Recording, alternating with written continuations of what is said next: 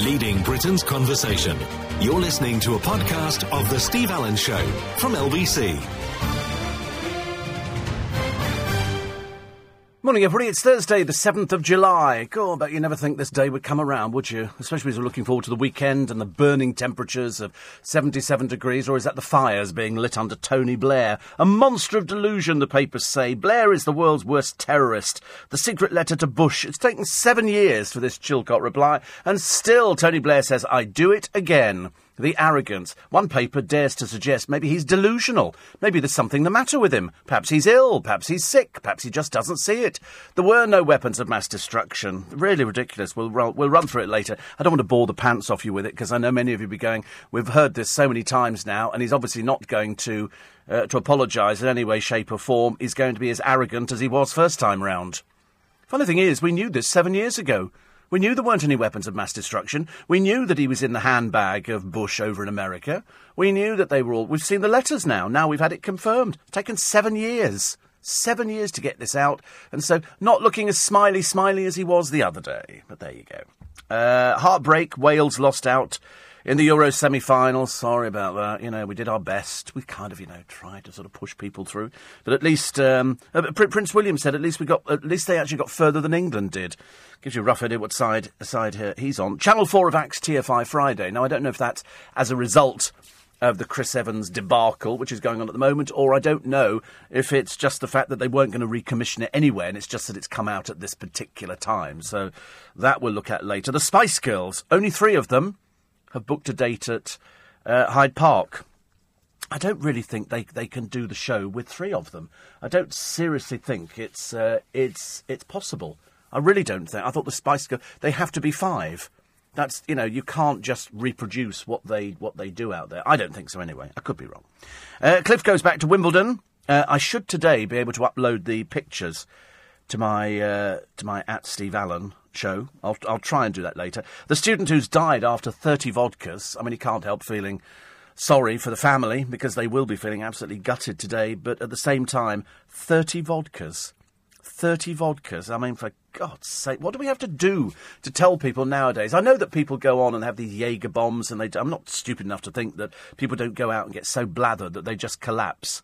And there was one guy, I think, in one of these Magaluf type programs, where he sort of went out and he got blathered, had to go to hospital because he was practically comatose, uh, sobered himself up, then went back out and carried on drinking again.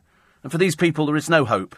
There is no hope at all. You can't do anything about it. You just have to put it down to the fact that they're stupid.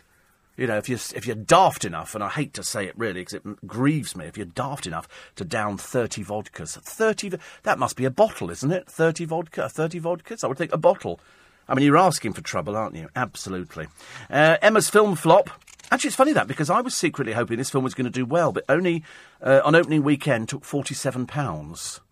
I mean, to be honest with you, hardly worth putting the electricity on or turning the projectors on, is it? For forty-seven quid. Dame Helen Mirren says airbrushing is fine. Well, you'd know, dear, wouldn't you? And uh, move over Rover, or whatever you want to call your dog nowadays. Man's best friend is now a goat. Apparently, a goat. Well, I don't know anybody who's got goats. We used to have one in our next door garden some years ago when I was a child, and it, it, it goats are just irritating, aren't they? Really, but apparently. Uh, no, you wouldn't have a goat in Twickenham. I don't think so. No, I don't. I don't know. Actually, they're apparently very good for keeping the grass down, but they're also very good for sort of eating apples and all sorts of things like that. But uh, and also apparently the meat's quite nice. I personally couldn't eat goat. I know a lot of people do. In fact, it's quite, quite big in the West Indian community, isn't it? Curried goat. Whether or not it is actually goat, I don't know. Or is that one of those things like but It is really goat. Oof. I couldn't eat it. I don't know. I just look at them as pets. Oh, dear Lord above, a tablecloth has arrived on legs. Unbelievable. What is he wearing today? Where'd you get shirts like that from? Where does that come from? Is that some charity shop do? I've never seen anything like it. What is it? I mean, the colours, blue and yellow. It's yes, you can sing a rainbow, blue and yellow and blue and yellow, yellow and. But I'm a presenter. I'm allowed to wear outrageous clothing. You're just a humble Australian. You're not supposed to wear stuff like that. And then you're standing on a bloody beach in a pair of plimsolls or your little flip flops with your budgie things on. Never seen anything like it. Did you buy it new? It's lovely, really is, honestly. You must give me the name of the shop. I bet they're not still in business.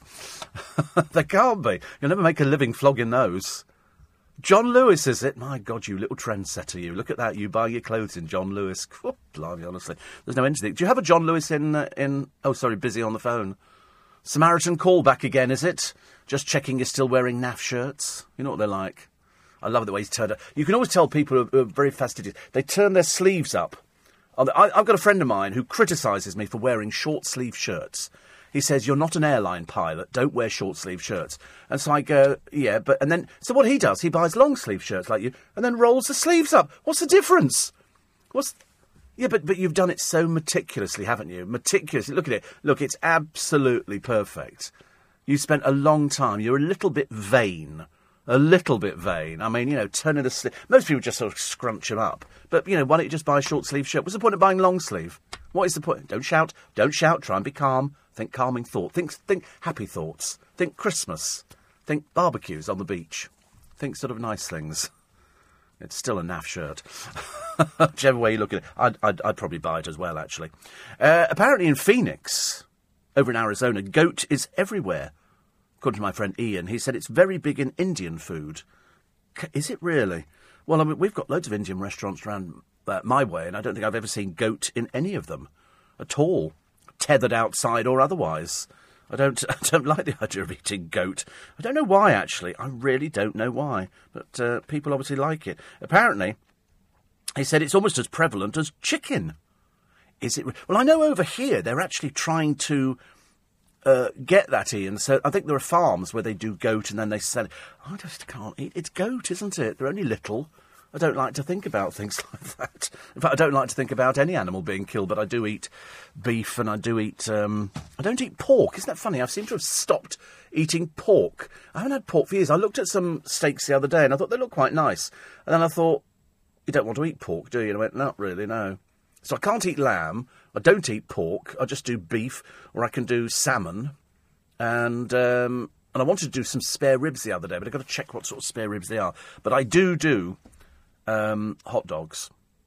I love hot dog sausages, and I bought some the other day, and Paul Cooper had some as well. And they're sausages with Emmental cheese in them, and then wrapped in bacon.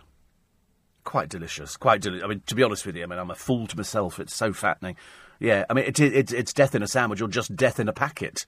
You know, I only have to look at it and I think, whoo, there's some calories in there. But I love sausages that have got. And we, we were trying to work out how they put the cheese in the sausage.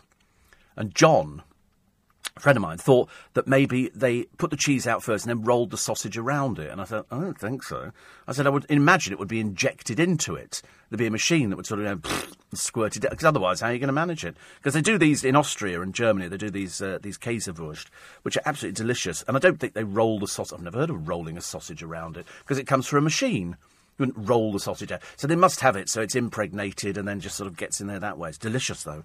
Absolutely. You just got to watch it because you can burn the roof of your mouth off because it's so hot. The actual sausage uh, gets very hot, and the cheese inside is like. Phew. And then that reminds me. Uh, if, if, we, if we ever thought that ISIS were murdering so and so's, paedophiles, rapists, muggers, uh, child abusers, uh, they, they hit the ultimate jackpot the other day. They discovered six ISIS soldiers who deserted, and they decided to teach them a lesson. So they bound their hands and they bound their feet and they boiled them alive. They poured them. Apparently, it's an old favourite method of theirs. So, just a warning for anybody thinking of joining ISIS there is the danger that if you decide to wander off from McDonald's that doesn't exist, there's a very good chance when they get you back again, they're going to boil you alive. Apparently, they just threw them into the boiling water. Charming people, aren't they, really? Of course, straight to hell, every single one of them, which is fantastic news. So that's, that's the only good news. We've taken six people out of the equation. But you sort of, you worry about the mentality of these people, and then you suddenly realise that they actually are mental. There's nothing you can do about it. Uh, record jail for the lesbians who killed that child aged two. I mean, wicked, wicked, wicked people. I don't think you can even do justice to the sort of words we can use on this programme as to how vile I believe they are and how vile everybody else believes they are, and I hope they get their, their comeuppance. A little two year old child. A little two year old child. I also spared a thought for the farmers in China. Uh, they've had record floods. Apparently, the Yangtze River has burst its banks. It's huge. It's called the Yellow River. And uh, the farmers there, they've got hundreds and hundreds of pigs. And one bloke was seen standing in the sheds the other day saying goodbye to them. And I thought, well, and the, the pigs are trying to hold their heads above the water. And then luckily, it kind of touched people's hearts, and so they've begun this massive rescue operation to get the pigs out as quick as possible. There's a lot of people in China just stand there pointing into the distance, perhaps advertising, you know, the fact the water has risen beyond its highest levels. We've had it here. I often look at property and being Piscean, I'm strangely drawn to water. And I remember thinking some years ago, I'd quite like to have a property by a river or by a lake. And then after I saw all that flooding in this country, I kind of went off the idea. I do live quite near the river, but I'm quite high, you see, so the, unless the river rises about a 100 feet, there's no chance of getting anywhere near me. Everybody else, of course, in the vicinity would just disappear under the, under the foaming waves, but nothing where I am, unless it hit the patio, in which case we're all in trouble. We did have a blocked drain once. A blocked drain, and the water sort of rose on the corridor. I was slightly disturbed by it. So I've now got a pump uh, to sort of get the water out. But unfortunately, it only really works for a sink. It's not really sort of geared for industrial uh, pumping out, as it were. But uh, I just quite like the idea of living near water. And I've seen some beautiful riverside properties, and I thought that'd be. then I thought, mm, it's only got to rise a foot, and it's going to be coming in your back door. So maybe not. Maybe not.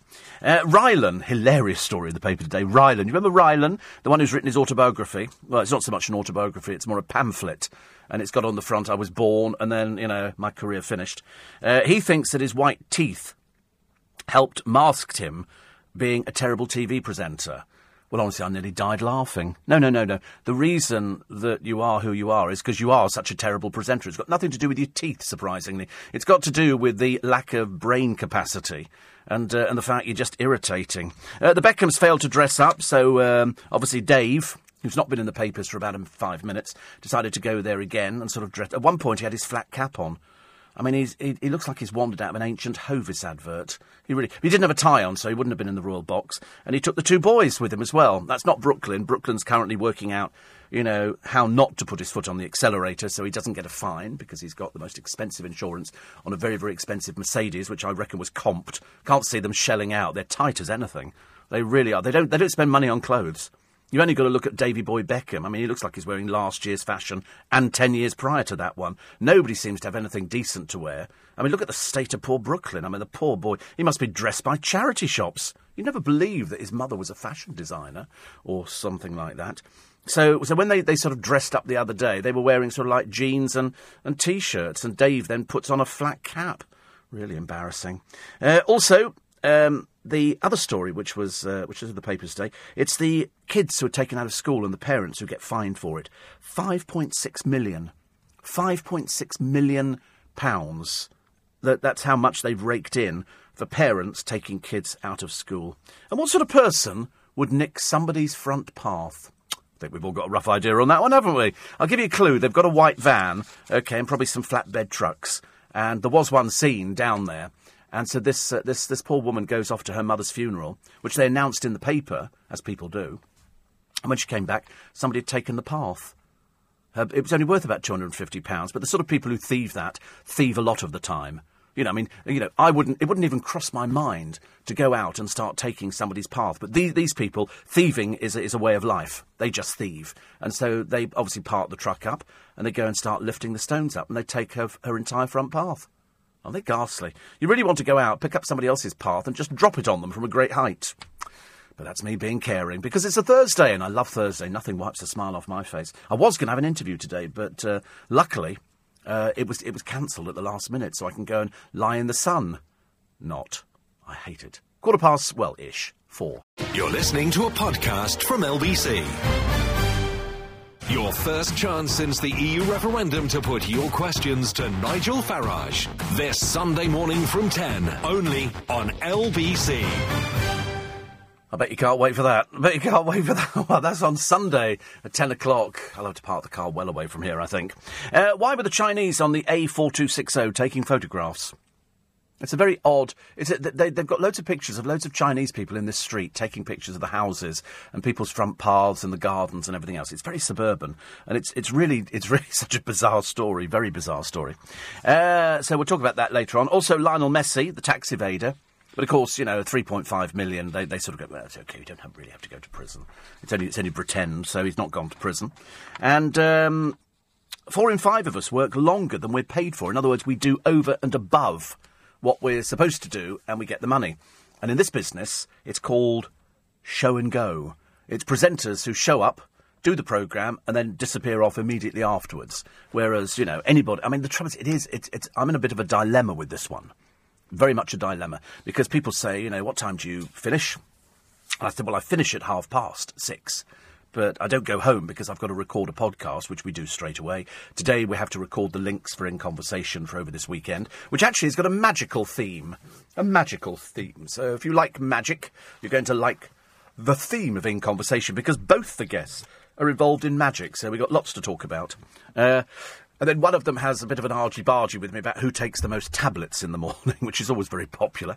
So we quite like that. So a magical theme for In Conversation for this weekend on LBC, which is Saturday morning between 6 and 7, repeated on Sunday night between 9 and 10. Okay? Uh, so the papers. So we've waited seven years, and I, am not going to bore the pants off you with it because it's not really what I do, but because it's, it's featured on every single paper. A monster of delusion, say the Mail, uh, for two hours, Blair dissembled and denied in the face of Chilcot's devastating verdict. Then, with a sickening egomania, he declared, I can't say sorry for Iraq, I'd do it again. And, uh, and that's basically the theme. Uh, General Sir Michael Rose says the family should see Blair in court. Uh, Blair is the world's worst terrorist. Overcome with emotion, the families of the fallen soldiers lash out at the ex Premier. Uh, Jeremy Corbyn has apologised for the Iraq War on behalf of the Labour Party, sparking claims he's trying to exploit the controversy to shore up his own uh, faltering leadership. And uh, they say here MI6 fell under the spell of number 10. MI5 warned Blair of the UK terrorists. Straw told the officials to play up. Um, and then it was basically Bush and letters. And uh, Blair is unrepentant. Stop saying I was a liar. But you were a liar. You were a liar. That was the trouble. It was a case of you lied. There were no weapons of mass destruction. You know, Saddam Hussein was not a threat to this country. He was not a threat. And so the, the, the, brazen way that Blair tried to spin it out the other day, it's almost an arrogance of a child, isn't it, that you've caught stealing? It is the arrogance where you say to that child, You took that, and the child goes, No, I didn't. You go, Yes, you did. And the kid goes, No, I didn't. Yes, you did. I didn't. And they'll stand there and brazen it out. And that's what he's doing. But he's an old man.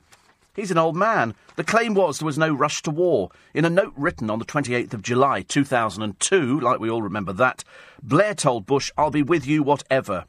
Chilcot brutally concluded that the UK chose to join the invasion of Iraq before the peaceful options for disarmament had been exhausted. Military action at that time was not a last resort. And so it goes on.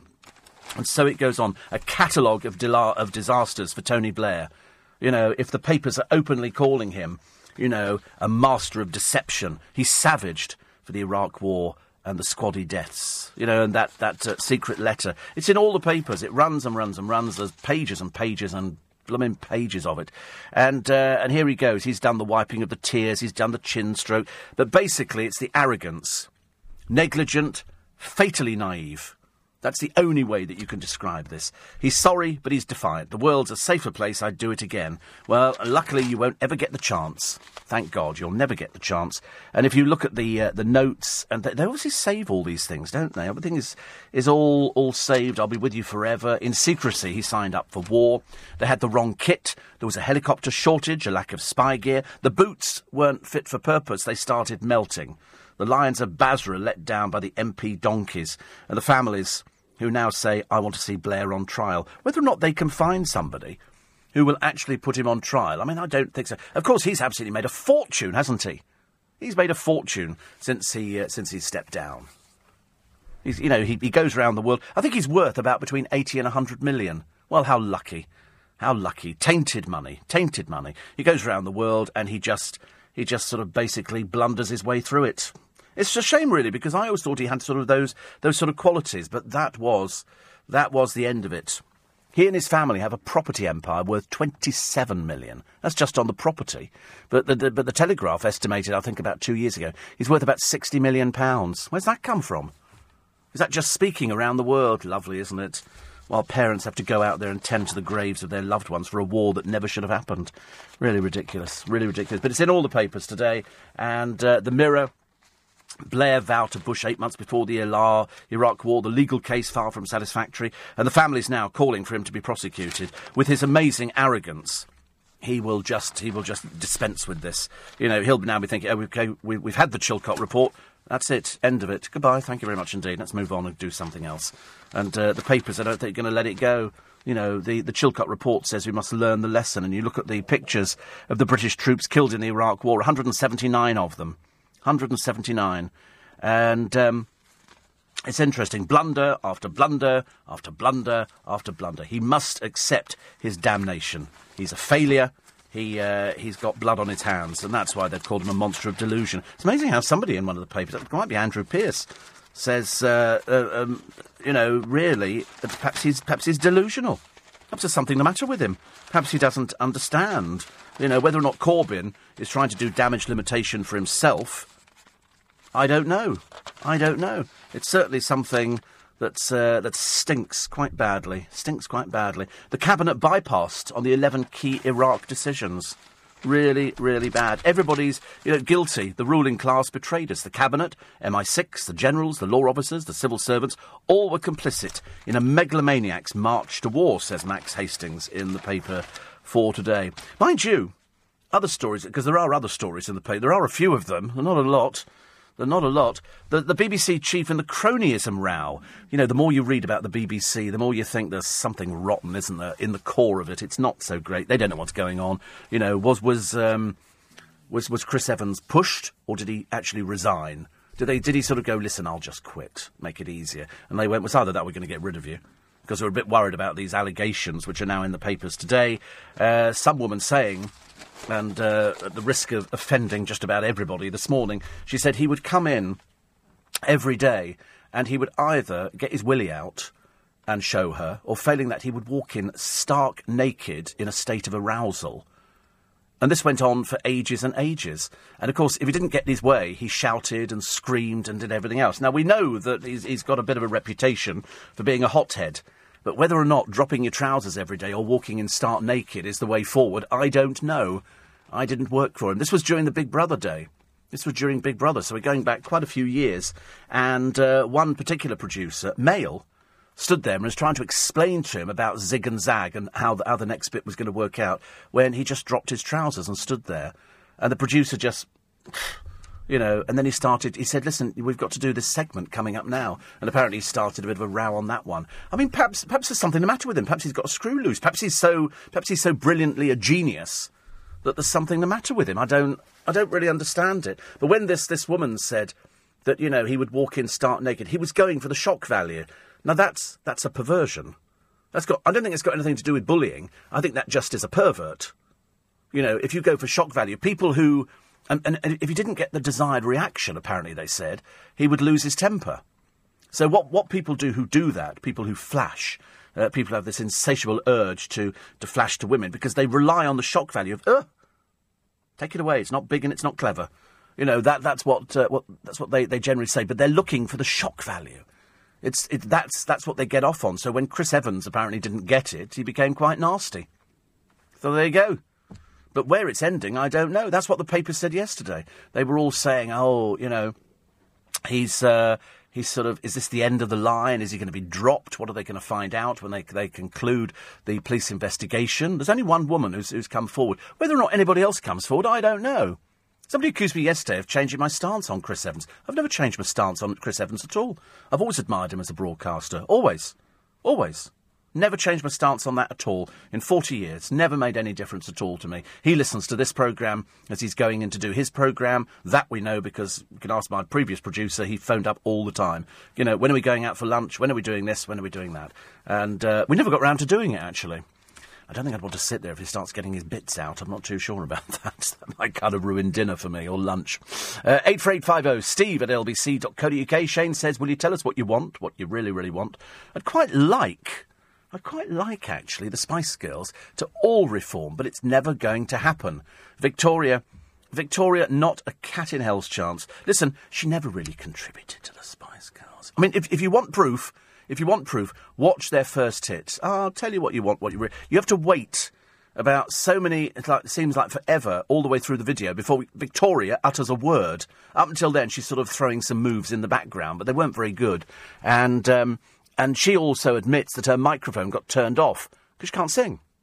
You know, it's very nice to put a group together, and it was supposedly girl power. Well, it wasn't really. It was put together by a man, and so there was no girl power at all. It was called Controlled, You'll Do What I Tell You to Do, and these are the songs you're doing, okay? What they managed to get for themselves at the Spice Girls was themselves on the writing credits. That's what they got, which was, oh, look, here he is, poor old Brooklyn Beckham. What's he doing? Uh, he was at the uh, uh, oh, everybody going, "Love you, Brooklyn Beckham," and all that kind of thing. He's, he just looks a bit flabby, doesn't he? Poor soul. We saw him on the beach. I tell you, hardly a gym-toned body, dear. And what does he do for a living? Oh, he's doing an advert, isn't he? That's right. He's doing an advert for a phone company in Japan. Best place for him. Four thirty. You're listening to a podcast from LBC. Shane says to me, and good morning, incidentally, if you've just joined us. Welcome to the Spike. Welcome to the big spike. I don't understand, says Shane, why anybody would nick a path. Shall I tell you why they would? They'll thieve it to sell it to somebody else. That's what they'll do. They want the stones. They want the stones. They, they'll, they'll see the stones and they'll go, we'll have that. And so they do. They nick it and then they'll go round to somebody and go, listen, we, we can lay you a path for a couple of hundred quid. That's what they'll do. That's why. It's, certainly not going to be. I mean, to be honest with you, I'd like to paint on all of the stones, you know, in ultraviolet stuff, you know, Secret Squirrel and that kind of thing, you know, owned by Steve Allen. And you go around there and go, You've thieved that. No, I haven't. Yes, you have. Here we go. Going down that silly path again. Oh, sorry, no, the path's gone. We can't do it. Uh, apparently, I make sausage meat, Steve, uh, from lean pork mince. It's possible to roll them thin and around cheese strips. Once seared, they'll seal and cook as skinless sausages. Ugh. Isn't, that, isn't a skinless sausage a beef burger? Isn't it? Isn't that the sort of thing? I don't. Uh, I do like it actually, but apparently serve it uh, on top of onion mashed spud. Oh right. Well, there you go. You live and learn, don't you? Onion mashed spud. That sounds quite nice. Uh, Steve, uh, Blair said at one point we must all learn the lessons like it was everybody's fault. I know. I, I, I just, you know, to be honest with you, if I was one of the parents of one of the of one of the people who lost their lives there, I'd be going, I'm sorry, that's how you've just dismissed my, my son, is it? You've just gone, oh, well, lessons have been learned. Really? That's how, that's how little you think of them. Really? Dreadful. I mean, it really is absolutely dreadful. I mean, and also, Teresa says, where does Blair get the idea the world is a safer place? Absolutely. But way, I don't remember the rise of ISIS back uh, all those years ago. I don't remember all the, the, the mass bombings and the suicide bombers. You know, the people who strap ex- explosives to them and then go and blow themselves up, going straight to hell, but in pieces you know, hardly clever now, and you sort of go, you know, and then we had all the atrocities around the world. And Blair thinks the world is a safer place. What, by hanging Saddam Hussein? Don't be so ridiculous, honestly. Sometimes people can't see beyond the end of their nose, can they? Uh, 84850 steve at lbc.co.uk. Sandra says, I was interested to see day and night in Wednesday's Daily Express. Was sufficiently impressed by Barry Humphries' comments, particularly about giving good value in your interview, to give them good coverage in the paper. Yes, I think it was my interview that was lifted. I think so. Uh, Dom and Dom says, do these people who stole a path live... Well, they could. I wouldn't like to state exactly what sort of people, Dom, that they were, but uh, I think you will find... I think you will find that that would be exactly the sort of. I mean, how else would you go round in a white van or a flatbed pickup truck and just thieving people's paths? Statues get nicked as well. What sort of scum are they? What sort of scum are these people? It's like the, the, those two lesbians. I'm not interested in the fact that they were lesbians. I'm more interested in the fact that they they took a child's life at two years old, and I am heartily sick to my stomach to read about social services' failure to protect little children who have been beaten black and blue. And these two lesbians, this poor child, two years old, two years old, absolutely, you know, punched and pummeled to death and you think to yourself, I hope you suffer badly. I really hope you suffer badly. No child should ever have to end it. What on earth? Where do they go at two years old? They don't know. They don't know. These people are disgusting. They really are. I mean, it's you know why we don't bring the death penalty back for people like that. I've got no idea, but of course it never works, does it? Uh, what do you think about Oscar Pistorius' sentence? Uh, well, as you can well imagine, I thought for, for taking somebody's life six years, well, life is so cheap nowadays, isn't it? Nobody cares. Nobody cares. They really don't. Six years. Six years for somebody's life. And, you know, we've had to suffer with this dreary court system that they have in South Africa, where, you know, they go, oh, he'll go to prison for a year. Oh, no, we're now going to retry him, and now it's murder. And it's only six years. Why is it only six years? Is that, is that how cheap life is in other countries? Is that how it is? Is that the way it goes? That if, if you lose your loved one, your mother, your father, think about it yourself. And somebody's sitting there and they're going, oh, just six years. You know, I don't know if they get time off for good behaviour. Whatever it is, it's wrong, isn't it? But then that's just us. That's just gut reaction. That is just trying to make sure that, you know, you do get justice. These families who want justice. And they want to, they want to make sure you know, that they get some sort of justice for losing a child. I mean, it's just wrong. Different if a child dies of natural causes, but not if it's as a direct result of somebody else's action. And that's what I absolutely. I just can't get my head around. I, I, always try and think, if ever I read of a story of a child who's lost their life and they've been beaten to death or something, you know, some tragic some tragedy that's there, and uh, and the social services didn't see anything. Social services blind as a bat, blind as a bat. I sometimes wonder what they do actually. Social services, and I, I sort of sit there and I read it and I think how tragic for that little child who death must have come as a, a relief to them, a relief to end the beatings and the sufferings. And I, as I say, I just think. I just think dreadful things about the people who perpetrate those sort of crimes. I really do. I, you just want to make them suffer. But I don't think anything makes them suffer. I think they're, they're, they're, they're too stupid. They're too sick in the head. They're just, they're just disgusting people. Just disgusting people. And I don't know what the sentence could be. I can't think of anything. Even the death penalty, you know, wouldn't. I mean, you just, you just can't think of anything that would make them realise that, you know, unless they're mentally ill or they've got some, some they, don't, they don't appear to have any mental illness or anything like that. They just tend to be wicked, evil, nasty people. And that's, the, that's what I'm allowed to get away with.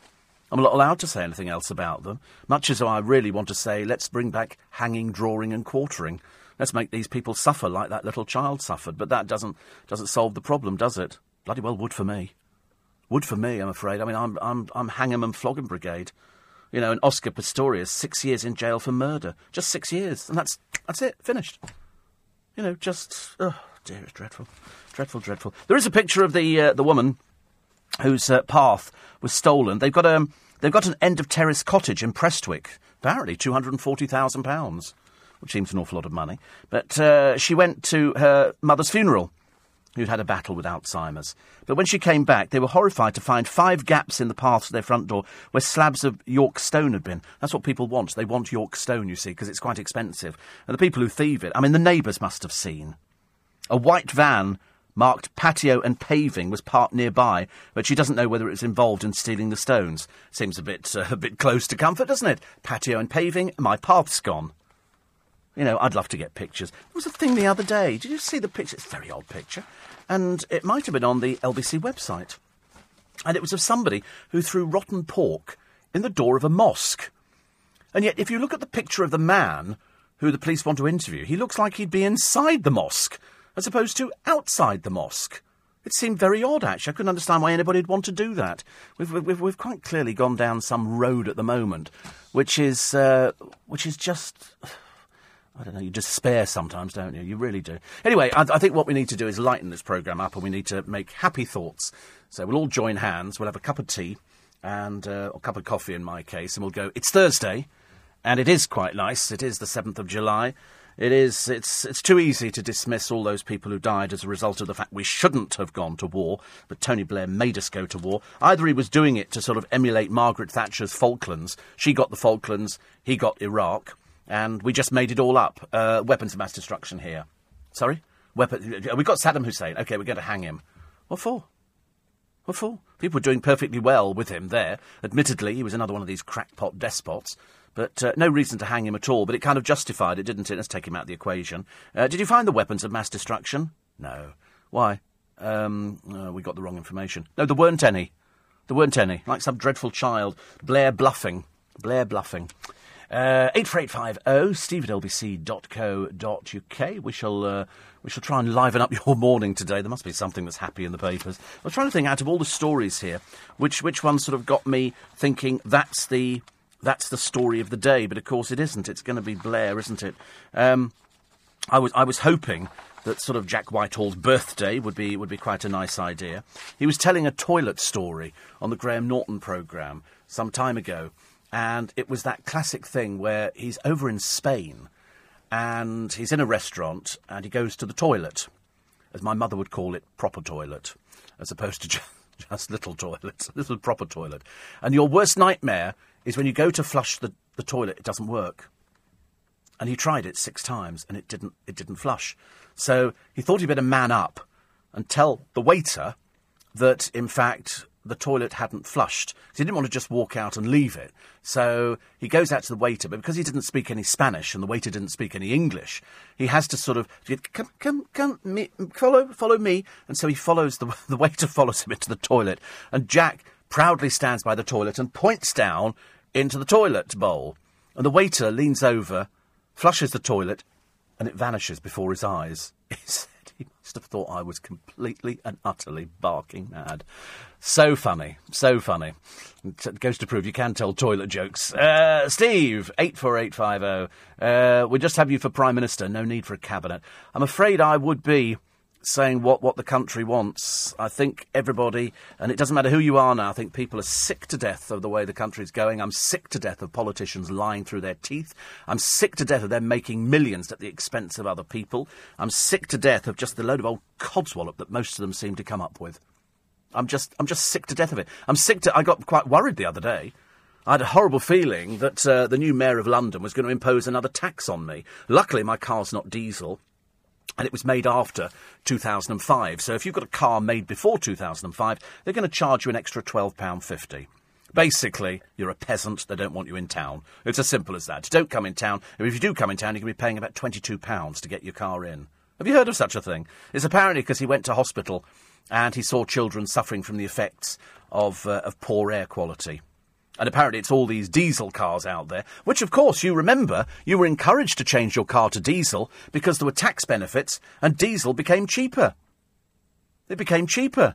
That was all under Gordon Brown. And so people went out and bought them. I, of course, shunned away from it. Ooh, don't want a diesel car, do you? A bit noisier than most other cars. And I don't think they make my car in diesel anyway. And so they, everybody went out and bought it. Now you're being penalised. And also, diesel went through the blooming roof. Went through the roof. Who can afford to run one in this day and age? Answer, not many people. And so the mayor is going to increase the charge, and it's going to be about £22.50 a day if you've got a diesel car. I mean, really? Oh, I'm just looking at the television. It looks like my car going round there. Hello.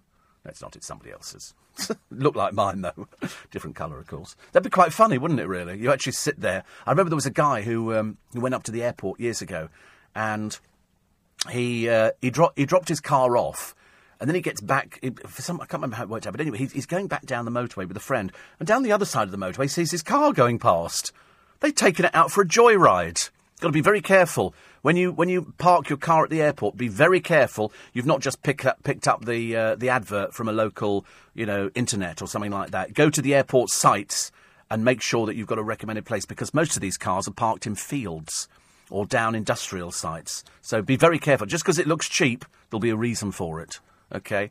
It is. It's Ferris Bueller's Day Off, where they park in, and then as they're going out the front, the kids are all in the car going out the back, going, you like that, going round town. And then, of course, it didn't help because when they eventually got the car home, they drove straight through the glass, and it.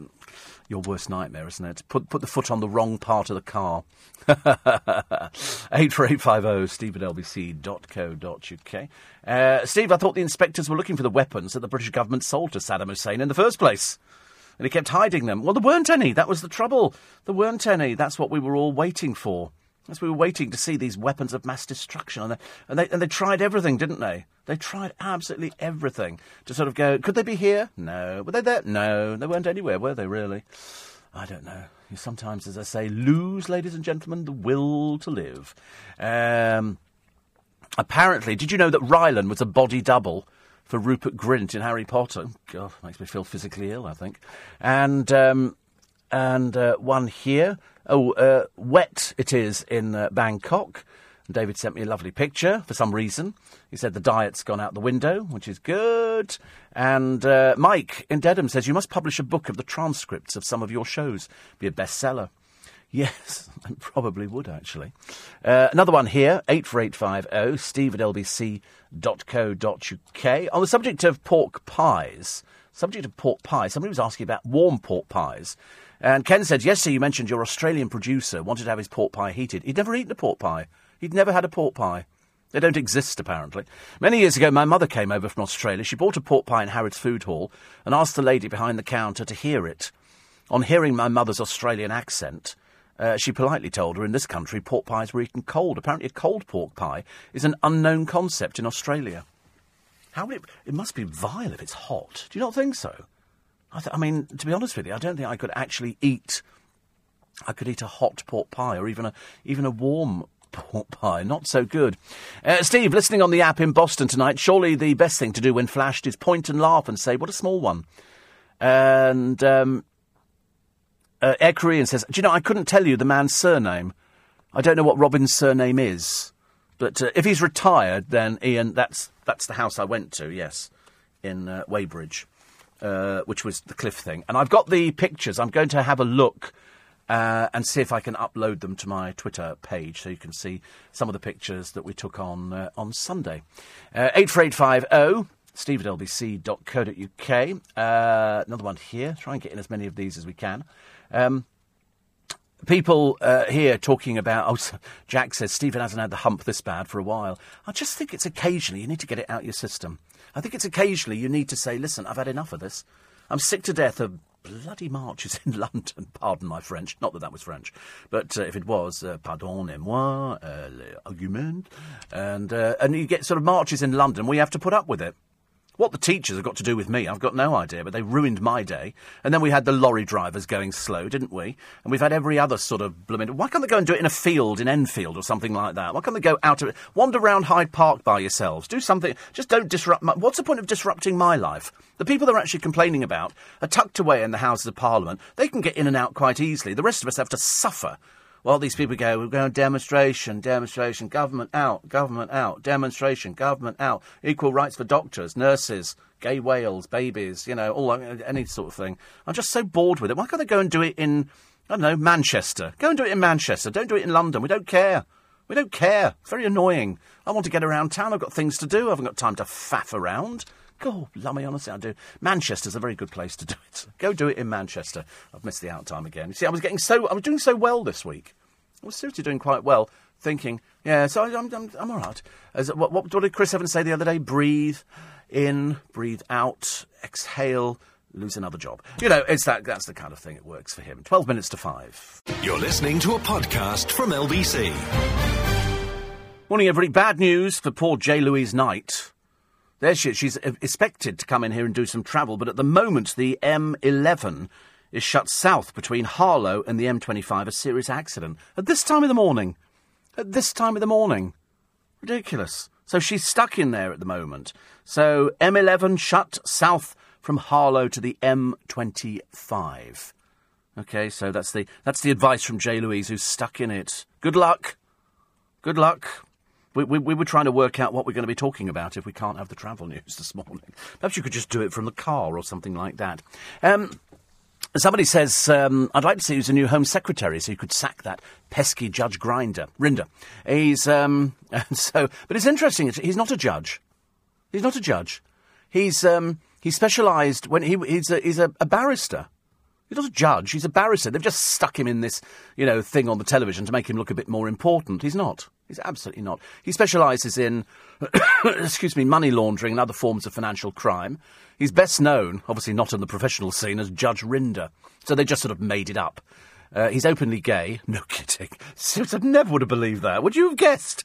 Would you have guessed in a million years? Gay. I had him down as married with about six kids. Good Lord. He married his partner called Seth. Uh, the ceremony was officiated by uh, Benedict Cumberbatch on the island of Ibiza, best place. Uh, they, they, actually occupation TV presenter. I don't know, not really actually, not my idea of a TV presenter. But he's not a judge. They've just made that up for the television, and, and his real name's Robert, Robert Rinder. His parents were imaginative, weren't they? Hello, Robert. Robert Rinder. Robert Michael Rinder. So he's just a barrister. But, uh, but they, he's known as this professional name of Judge Rinder because they sort of think he. So he's sort of acting as judge and jury, but he's not. Not in this country at all. Really isn't. And uh, it's a court show. But all it is, it's a direct rip off of Judge Judy. That's all it is. It's a direct rip off of Judge Judy, only with a gay man. You know, I mean, apparently the robes worn by him um, are regular barristers' robes, minus the wig, and they don't resemble any judicial robes from England and Wales, except for the robes worn by the Deputy High Court judges. Part time judges, called recorders, wear the same robes with a wig. But uh, as he's not a judge, it's ridiculous. Same format as Judge Judy and Judge Mathis. Have you seen the Judge Mathis one? That's rubbish. That's absolute drivel, that is. 84850 steve at lbc.co.uk. Uh, and Samantha says, You're always disparaging and sarcastic towards your producer. No, I'm always factually correct.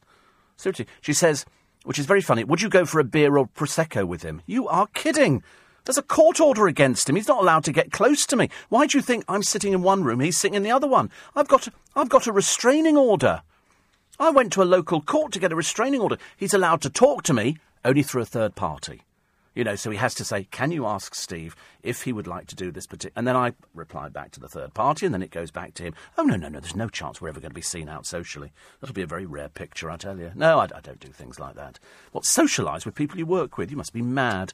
Absolutely not. No, I wouldn't fancy a well. I'd fancy a Christmas barbecue if he was on it, yeah. But I wouldn't actually want to go to the thing.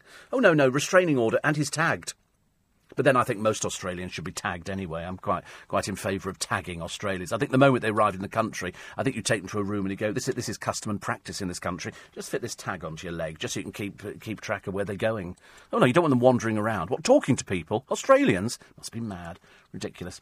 Steve, maybe you should organise a march protesting against people who hold marches. I quite like. I quite like that idea. Actually, I quite like the idea of sort of having a march. You know, appertaining to people who protest about them, saying, "I don't, I don't like marches. I think it's, uh, I think it's awful." Uh, so then you've got the footballers' uh, tax scam. Uh, this is Lionel Messi spared jail, besides, uh, despite receiving a 21-month sentence for tax fraud. Crook, crook. These 3.5 million tax scam. God Anyway, he'll also be handed a £1.7 million fine. He's going to be put on probation. And his father, another crook, obviously runs in the family, doesn't it? The father was also found guilty of tax fraud. He was fined 1.4 million and given a 21 month jail term. So the uh, the Argentinian superstar crook didn't get the jail term, but his crooked father did. He says he knew nothing about it. People always say that, don't they? I know nothing about it. Or as um, you know, as they used to say in. Uh, in that lovely programme. I know nothing. I know nothing. Uh, Carrie Everest is the girl who died after drinking 30 shots of vodka at a nightclub. She downed five pints of a cocktail called Purple after going out with friends to a club popular for cheap booze. It attracts students. You know, I mean, I don't know what you can say. Each pint had four measures of vodka, an Alcopop, which contained another two vodka shots, and food colouring. Uh, she didn't have enough money to pay the full fare, so she, she went out. She fell down a bank into a river and died. So six, every glass she had was six shots of vodka. I mean, you're kind of asking for trouble, aren't you? And because she was so drunk and she didn't have any money, I don't know where her friends were. Perhaps they'd just sort of given up. And um, the, the managing director of the Corporation Club, Mark Hobson, said his staff were upset. I bet they were. He says, when someone is too drunk, we give them water. On that night in particular, one or maybe two people gave Carrie water. She may have been drinking before she arrived at the club. How do you know that? If she'd been drinking before she arrived at the club and you noticed it, why was she allowed in to drink more again? That's irresponsible, isn't it? That's very irresponsible. Anyway, uh, she sort of fell down this. Uh, she was sitting on a wall and then fell down the bank into the river and presumably she drowned there, but she was so drunk she couldn't do anything about it. Posh, scary, sporty ginger and baby, five stars. Uh, who changed pop forever. No, they didn't. What a load of old garbage, these people. They didn't change pop forever. No, they didn't. Who's written this? Oh, it's Fat Boy Fat Dan Wootton again. Oh, blimey, matey. They didn't change the face of pop forever. Where are you coming from? These blooming New Zealanders. Honestly, go back to your own place and try and produce some New Zealand pop stars. Have we ever found New Zealand pop stars? I can't remember if we, if we discovered any. Lorde. Lorde? Oh, don't even know who that is. That's it, is it? Small wonder he obviously couldn't get any work where he was, so came and inflicted us. Crowded House, were they from New Zealand? Some of them? Some of them. But he's sort of going here, they changed the face of pop forever. He's such a crawler. He really is. He's so creepy. Honestly. Ugh, ghastly. They're not going to get back together, love. You seriously think three of them are going to stand on stage and attempt to sound like five? How's that going to work? Especially as, you know, one of the people there is about the only one who could sing. So it's not going to happen. Uh, Shane says, Did you know the BBC are making episodes of Keeping Up Appearances, Porridge, and Up Pompeii? I don't think you can ever repeat these programmes. Uh, you know, I'm, I'm firmly of the opinion um, that you should just sort of leave the programmes as they were. How can you make keeping up appearances? You're never going to find another Hyacinth Bouquet. You might find somebody who could sort of do roughly the same sort of thing, but it's really not going to work. Uh, Judge Rinder, let's just call him Mr. Rinder, shall we? Because that's all he is. Robert. Hello. So Robert's got a new show called Crime Stories. How riveting. How riveting. Because they're obviously trying to find something that sort of ties in because he does money laundering. So another boring story. As I say, it's, it's sort of trying to make something out of somebody who's, who's not very good. Uh, 70s US telecop Erik Estrada. Now, I'm convinced in the back of my mind, I used to watch CHiPs all the time because it was with uh, Larry Wilcox. It ran from 77 to 83. And um, he's become a real life police officer. Ponch uh, uh, now helps protect kids from online sex predators. The reserve officer, oh, he's a reserve officer. I thought there was a story about Erik Estrada, going back years, on abuse. I think he hit his wife or did something. I've got a snip in the back of my mind. There is a story of Erik Estrada. I'm sure he was done for abuse, or there was, there was certainly something that kind of went, oh, he hit somebody. I'm, I'm pretty certain there was some story about hitting a, his wife or girlfriend or something like that. And um, there you go. Erik Estrada sued by his wife for abusive acts. Uh, she's in hiding. She'd been battered and abused and all the rest of it. And so whether or not that, that came to anything, I don't know. But I remember that story. It's one of those things that you sort of you read and you go, oh right, Erik Estrada, because I think Larry Wilcox died. I might be wrong on that. I, I, I can't remember because I used to love CHiPs. They were motorcycles. I can't ride a motorcycle for love nor money, but I absolutely loved it. Wait a minute. No, he's still. How? He's 68. 60. I loved that programme. I wonder if you can get it on DVD. I shall be checking Amazon later. Oh, God, news is coming up. Uh, news is at uh, five o'clock. Paper's full this morning, as you know, if you've just woken up, and it's nice to have your company. It's, uh, it's Tony Blair. It's, uh, it's the fact that he refuses to accept sort of just about anything. In fact, he's said, he's, he's quoted as saying, um, uh, I'd, I'd do it all over again. Pointless exercise. So obviously, you know, let's kill some more people, shall we, out there. 179 lost their lives. Uh, he was been savage for the Iraq War and the squaddy deaths. Weapons of mass deception. Uh, over what was going on in Iraq. They don't like him at all in the papers this morning, mainly because of his arrogance, mainly because of the fact he just cannot say, We got it wrong, I'm really sorry, I apologise to everybody. Now the families are talking about taking him to court. I wonder whether that will ever happen. News at five is next. I'm Steve Allen. You're listening to a podcast from LBC. Becoming more infantile by the day, the One Show yesterday decided to change its name because apparently one of the presenters is Welsh to not the One Show but the Wales Show. So rivetingly exciting, really. You lose the and sorry and and they lost, of course. So that's probably because Alex Jones was supporting them, one of the world's worst presenters on television. I mean, God knows they've tried everything. I mean, next to Rylan, I mean, she's managing to look reasonably presentable, but I mean, it's, it's, it's a thin line, I'm afraid. Uh, Vicky Pattison's ex has signed up for the new Celebrity Big Brother. Apparently, this no, no name bloke uh, is so rivetingly dull, they reckon he's going to spill the beans. On what? On Vicky Pattison? Dear Lord above, honestly. Surely we're not that desperate, are we? Answer yes. But also, Judge Geordie ended in a huge fight, leaving the host, Vicky Pattison, in shock. Uh, she grew to fame. That's what we do now in this country. We, we, we take no marks and we go, You're a star. And they go, I'm a star. I'm a star. Like that girl the other day. Do you remember the one who had sex on Love Island? And then finally we managed to drop her from Miss Great Britain. Zara Holland, she's a Miss XGB. Did you see the picture of her, though? She turned up at the Tarzan premiere. Don't make me say it, please, God. Don't make me say it. I'd get myself into dreadful trouble. But what in God's name was she doing there? Nothing to do with movies, nothing to do with films. She's just some, some old sort of hag who turned up on the television, had sex on television, then wondered why people got rid of her. Stupid woman. Anyway, Vicky Pattison, how to make a silk purse out of a sow's ear knot. Uh, she describes the incident as in Judge Geordie as the most dramatic thing she's ever seen. Gives you a rough idea. She needs to see a few pictures of herself drunk. Anyway, water was sorry. She's actually judging other people. God in heaven, honestly, it gets to be something, doesn't it? It's like putting White D on a program and going, let's see what lifestyle images uh, sh- she can come up with to make you sort of change your idea about yourself. I think not, dear. Let's go back to the place where you originated. Obscurity. Stay there. Uh, Vicky uh, Lewis apparently has lived with his mate Mo for ten years but I don't. Um, Mo, I'm assuming, is, is a woman.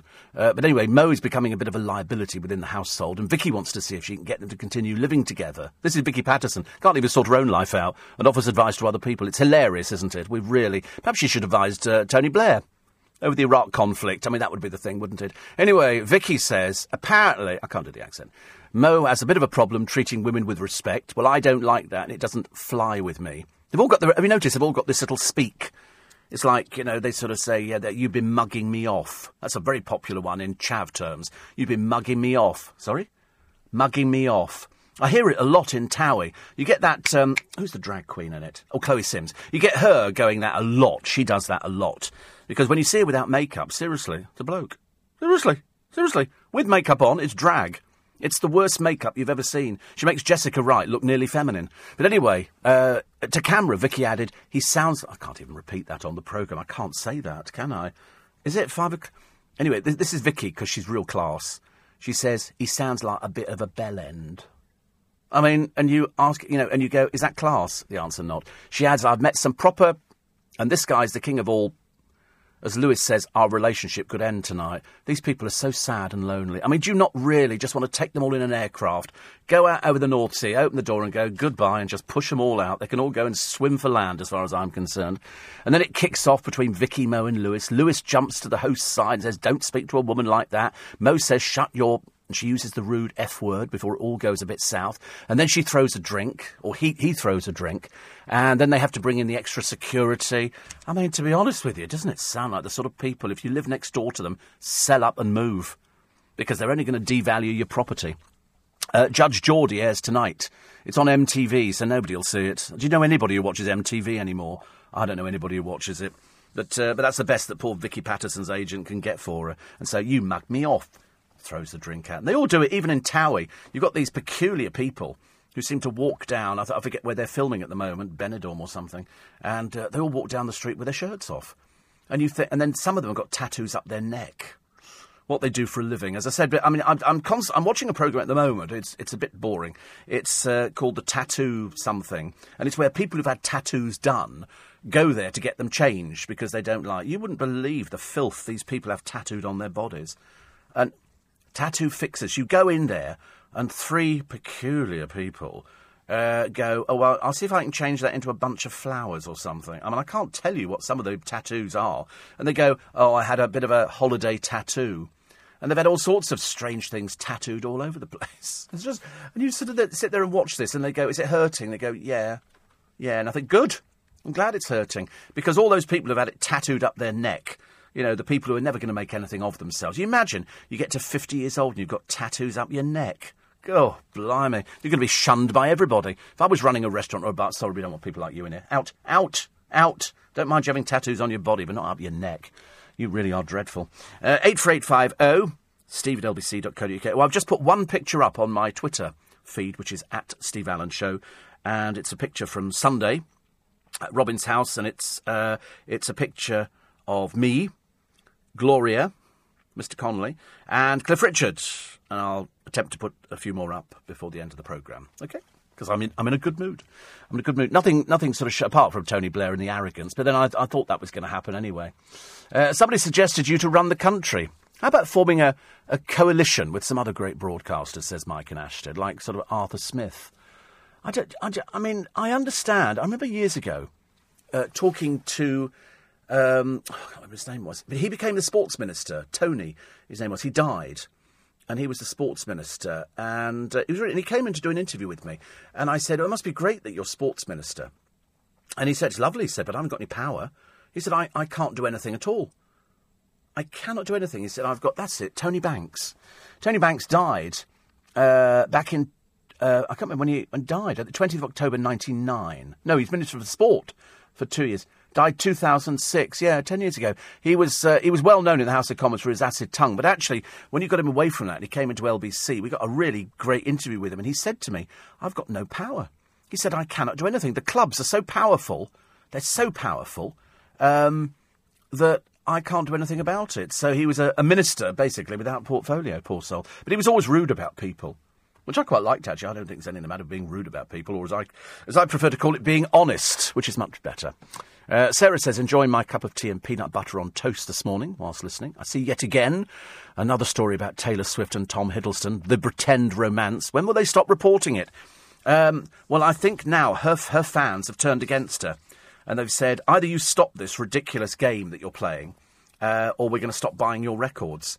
Now, when you get the fans saying that to somebody, that's that means it's getting serious. This is this ridiculous relationship where she gets him to put on a T-shirt with her name on it, and as I say, there's no chance of him ever becoming James Bond. No chance. Barbara Broccoli um, wouldn't have anybody like that. You know, Bond is supposed to be sophisticated, can go out with women, and he's supposed to be sexy. Unfortunately, Tom Hiddleston's completely scuppered himself. He looks like the proverbial handbag for Taylor Swift. She drags him around. He's no longer the favourite. No, I think the, the papers have all given up on him. He's, he's quite clearly, you know, too daft to realise that he's screwed it up completely. Uh, James Norton knocked Aidan Turner out of the uh, the race, and so we'll have to wait and see who's going to come. I mean, none of the, these people to me look like James Bond at all. They really don't. Uh, so we'll have to wait and see. Uh, Norton must be feeling very happy in his valley right now at the news, so he's been pushed up there. And now we've got rid of Tom Hiddleston. What a stupid person! How to screw up your career? How to really screw it up? You look like a complete dipstick, matey. You really should have learnt better. I mean, either you're that dumb, or she's just playing you for an in, for an idiot. And also, as somebody said, when they saw him in his pants, it was emulating one of the other Bonds. They said, but the other Bond had something to put in his pants, which I thought was very cruel. That's some dreadful thing to say, isn't it? Really. So um, the next James Bond, I, I don't care, but it certainly won't be Tom Hiddleston. I'd be very, very surprised. Very surprised. Weather for today, I'd be very, very surprised if it rained. Very, very surprised if it rained today. So it's going to be dry and bright with light winds. Uh, mainly dry and bright across many areas today. Sunny spells at times, variable amounts of cloud, chance of a few showers late afternoon. And uh, tomorrow, Friday, cloudy with showery rain, perhaps occasionally heavy across northern parts. It always is, though, isn't it? If you live in the northern parts. Becoming drier across many areas later in the afternoon, but remaining cloudy. 20 degrees Saturday to Monday. I'm being lazy this weekend. I've decided I've, I've had such a such a busy week for me that I need to rein myself back in again. So Friday, I'm just going to go down and have um, lunch uh, with my brother. We're going to check actually if Jay Louise is in. She might still be sitting in this traffic, poor soul. I haven't actually checked my uh, my uh, my, um, my my tweets again, so I shall have a look and see if she's written back going, "I'm still stuck in the traffic," which we don't like, do we? But uh, no. Uh, everybody liking the picture so far of Cliff. I'll, I'll do another one. I'll do another one actually. Uh, we've got a very good one of, of Cliff doing a sort of a waving behind us which I quite like. I can't remember how we did it now. I'll have to sort of go back to the producer again, let him do it. The producer we're talking to as opposed to the producer we're not talking to on the programme. Is she in? Is she... Oh, Jim Diamond. Is Jim Diamond doing? Oh, bless his heart, honestly. Look at that. That's over and above. That's over and above. He'll, he'll, he'll actually be getting extra money for that. For sort of sitting... No, he won't be. I don't know why I've said it, actually. Uh, so what's it going to be on Sunday? Uh, Sunday, muggy and wet conditions should clear, and so Sunday will be fresher with sunshine and scattered showers into Monday. That's nice, isn't it? I can live with that. You live with that? I can live with that. Oh, that's good. I will go through the papers uh, in a moment to try and find some other stories which are marginally more interesting. Mark in Hastings, which is God's waiting room, isn't it, really? He says tattoo fixers featuring wall to wall dross. It's the same every week. People go in there and show rude tattoos. I mean, to be honest with you, it's a one trick pony. It's like turning onto a programme where the person's making sticky buns every week. It's exactly the same thing. All they're doing is taking away somebody's um, tattoos because they were too drunk or too stupid or too stoned to realise what was going on, and they've had these embarrassing tattoos done, and then somebody else has to clear up the mess. I mean, it's frankly, it's boring in the extreme. I agree. Uh, eight four eight five zero. Oh, Steve at lbc.co.uk. Malcolm says can't stand um, yes, the pictures have worked, Warren. Thank you very much indeed. So, first one's gone up on the Twitter, and we'll put another. We'll have to get the producer to do it again a bit later. We'll put the other ones up as well. Uh, can't stand Judge Rinder, says Malcolm. As you say, the show's a rip-off of Judge Judy. Oh, it's just a complete copy. Complete copy. Only the difference is she's entertaining and interesting to look at, and he's boring. Very dull. It's uh, amazing how unimaginative TV companies are when they have to copy the Americans. Um, well, I think they all do it. I think the Americans copy some of our shows, and we try and copy some of their shows. And uh, Tom Hiddleston, Steve, says Shane is more like Brooke Bond than James Bond. I agree. Kerry Howard's going to play a young Hyacinth Bouquet in a prequel to Keeping Up Appearances. You just cannot do that. I just wish they'd leave it. I'm oh, sorry. I just wish they'd absolutely leave it. Oh, Warren's not on Twitter. Well, you have to get on Twitter then, won't you? What can I do if they're not on? I can't put them anywhere else. I can't do. No, I'm sorry. I can't help you on that one, Warren. Mind you, you've already got the pictures anyway, so because you sent them to me in the first place. You need to get on Twitter. I bet he's on some really odd ones. He's on some very odd sites, I should imagine. grownups.com. Uh, 84850 steve at lbc.co.uk. And this one here, it says, uh, nice picture on Twitter. Who ate the pork pies? Me. Me. Have you noticed that in that, in that first picture I've actually put on there, um, and, um, sorry, just made me laugh. Um, I forgot what I was saying actually. Then what was I saying? Oh, that's right. The first picture on on Twitter is uh, is a Brian Connolly holding my stomach, which does look as though he's resting on it. And I said it was just the way I was standing. I'm actually really thin. I'm six stone seven pounds. Well, I was when I was born. John the greengrocer says you don't like Judge Rinder because you're so alike. Because I, I have this thing of going. Wait a minute. Or actually, could have gone in. Wipe out. but it never sounded the same. I do that all the time, actually. John knows I hate him. I can't bear him. But I've got lots of listeners who like him. So who am I to disagree, ladies and gentlemen? Who am I to disagree? Sounds like the title of a song, doesn't it? Actually, I found I found a brilliant thing the other day. James O'Brien told me how to um, how to actually ban somebody completely. How to ban somebody completely, and the person who who wrote a lot of things, who clogs up everything, I've managed to ban him since Tuesday.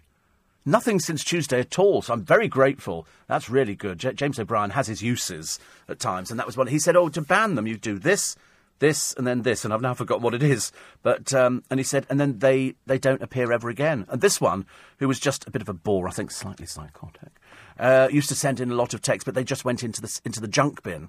But it was clogging up the junk bin, so I've now managed to block them completely. So now they don't even appear in the junk bin.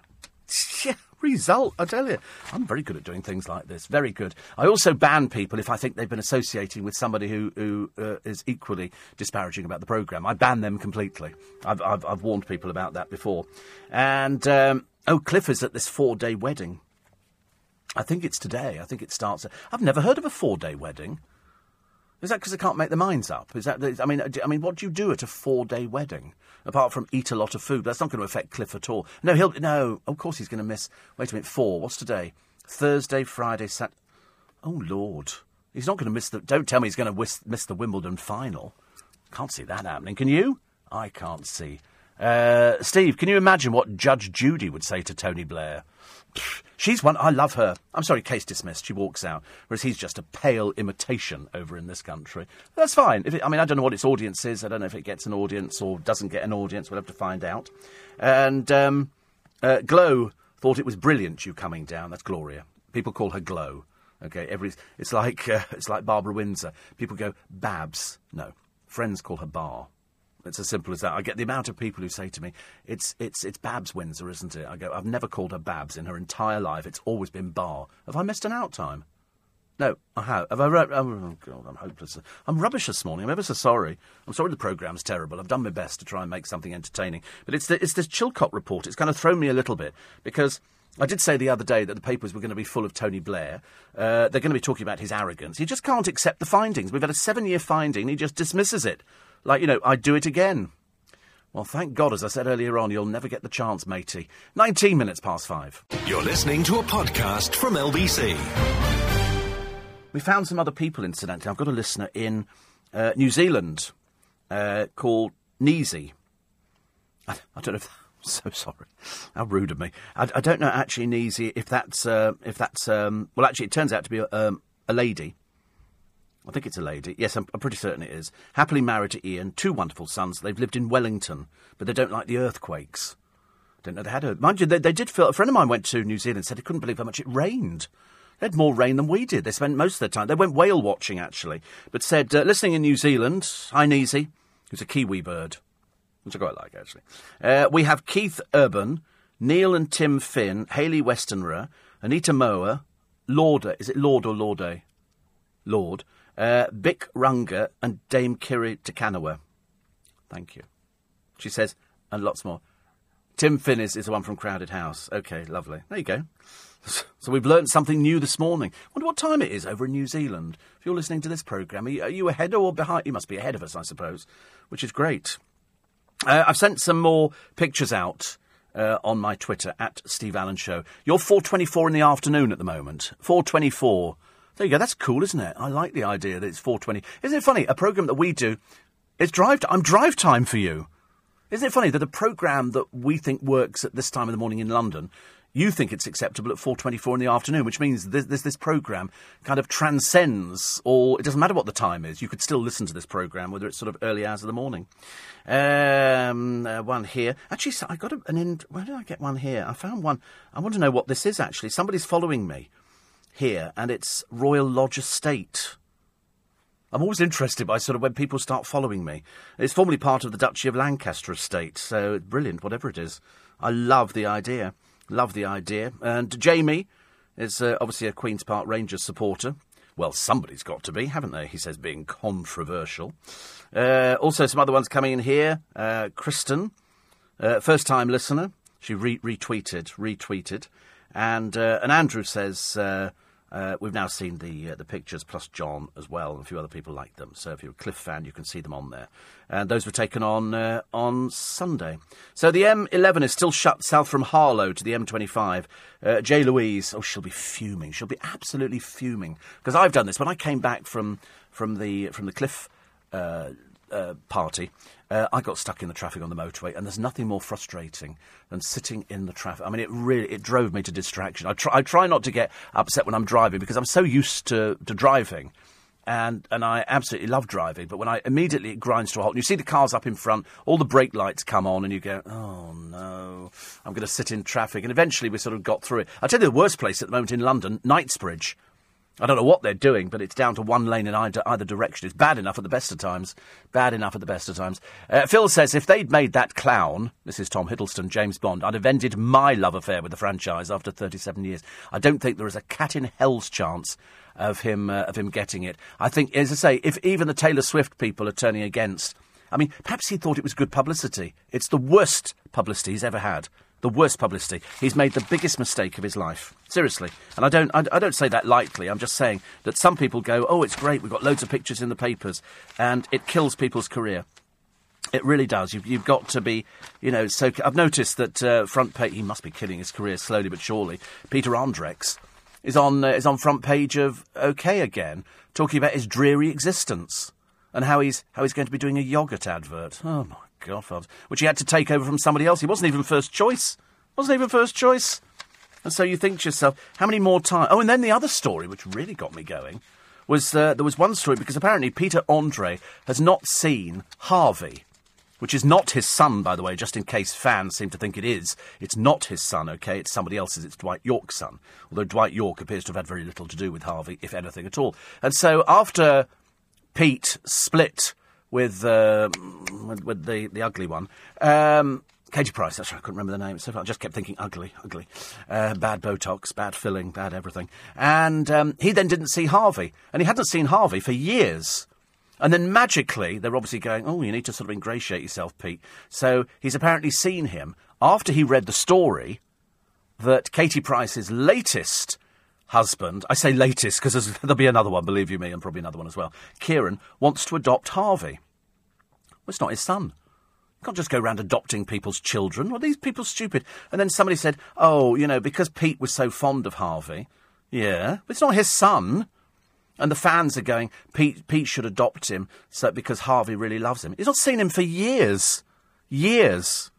You know, it's real. It's let's milk this for the publicity that it is. But it's not Peter's son, I'm afraid. It's somebody else's. You can't just go round adopting people's children. Go, oh, hello, I'm more of a father to you. And some of the fans, some of the Peter Andre fans, are quite clearly barking mad. Somebody said he's been more of a father than Dwight Yorke. It doesn't matter. It's not his son. These people are really stupid. Really, really stupid. Speaking of American remakes, says Shane, you know Three's Company was a remake of Man About the House.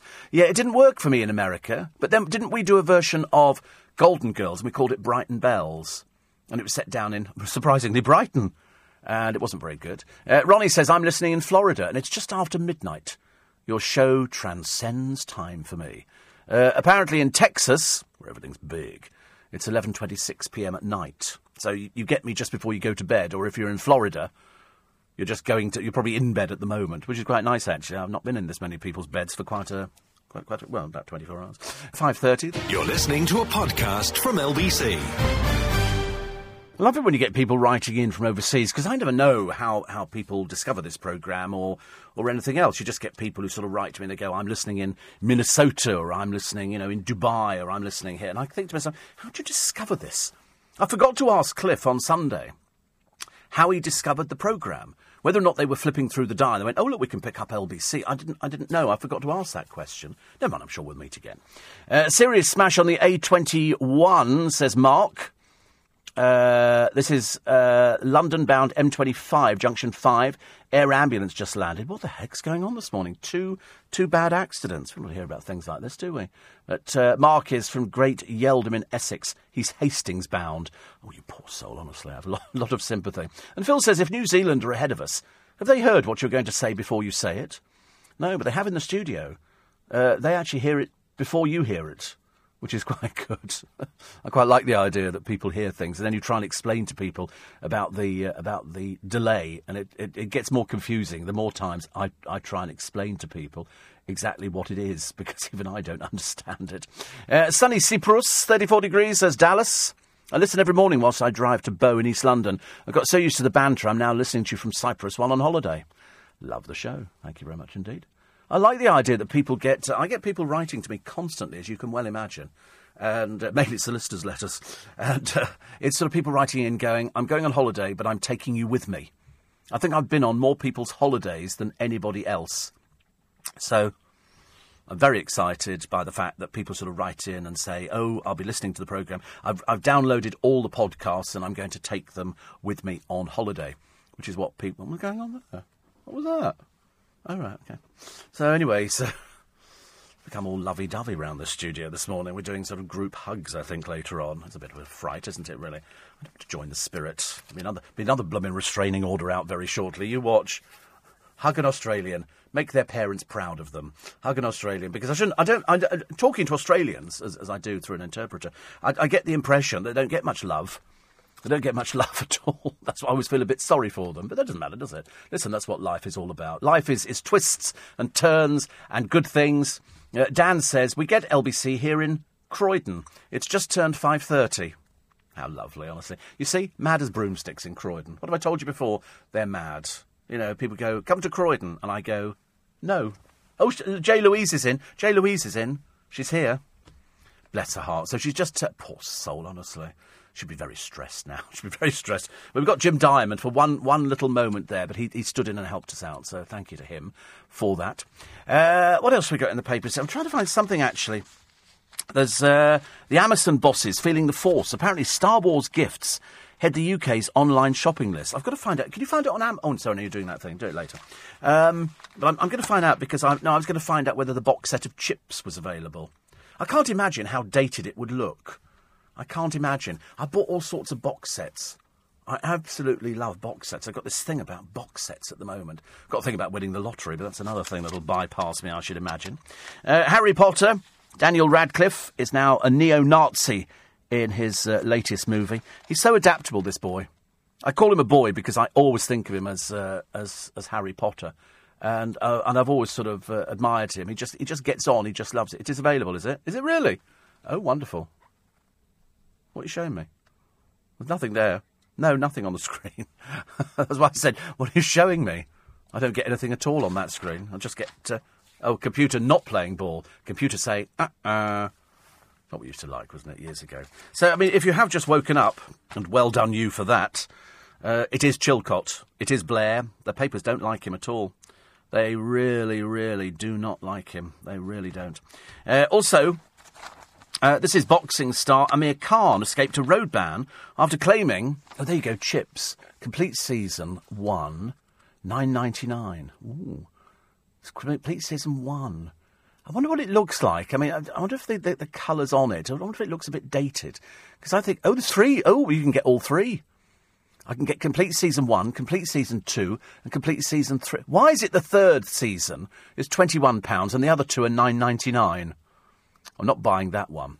I think that's that's. I don't want to spend forty one pounds. I think that's a sneaky way to get you. So I'm, I'm, i shall I shall buy it later. I shall buy series one and series two. But for the li- oh, there's another one. Season wait a minute. Season one DVD. Season look how expensive it becomes. Complete season one, thirteen seventy five, and then fourteen ninety nine. I'm not spending that much money. I'm really not. I don't have that sort of money to throw around. I've got to put overpriced petrol in the car. But uh, CHiPs. That's John Baker and Frank Ponch Poncherello. Cruise the freeways of uh, of Los Angeles. But I can't remember really what what they did. I mean, I understand the the premise behind it. There must be a limit to how many pile-ups you can have on a motorway. Really good though. A combination of light comedy and melodrama. Each episode would start with Ponch and John on routine patrol or being assigned to an interesting beat such as Malibu or Sunset Strip. I love it. Love it. When they used to film, there was one, one uh, series they filmed in America. I can't remember which one it was. But I remember saying to them, Did you film that live on the streets? They said, Yeah. That was ordinary members of the public standing there watching us filming. Because they knew. I'll tell you what it was. It was Cagney and Lacey, because I interviewed both of them. And, um, and they said the, uh, the public would just stand around watching. He said you couldn't help it. They were watching a, a filming, which is, uh, which is sort of great, actually. So I'm, I'm definitely going to get them. And then they would alert the officers to be on the lookout for a particular criminal operation, such as people staging accidents as part of an insurance scam. Oh, I definitely want this now. Don't you want this? Come on, all of you do. You do. You want to watch CHiPs again, don't you?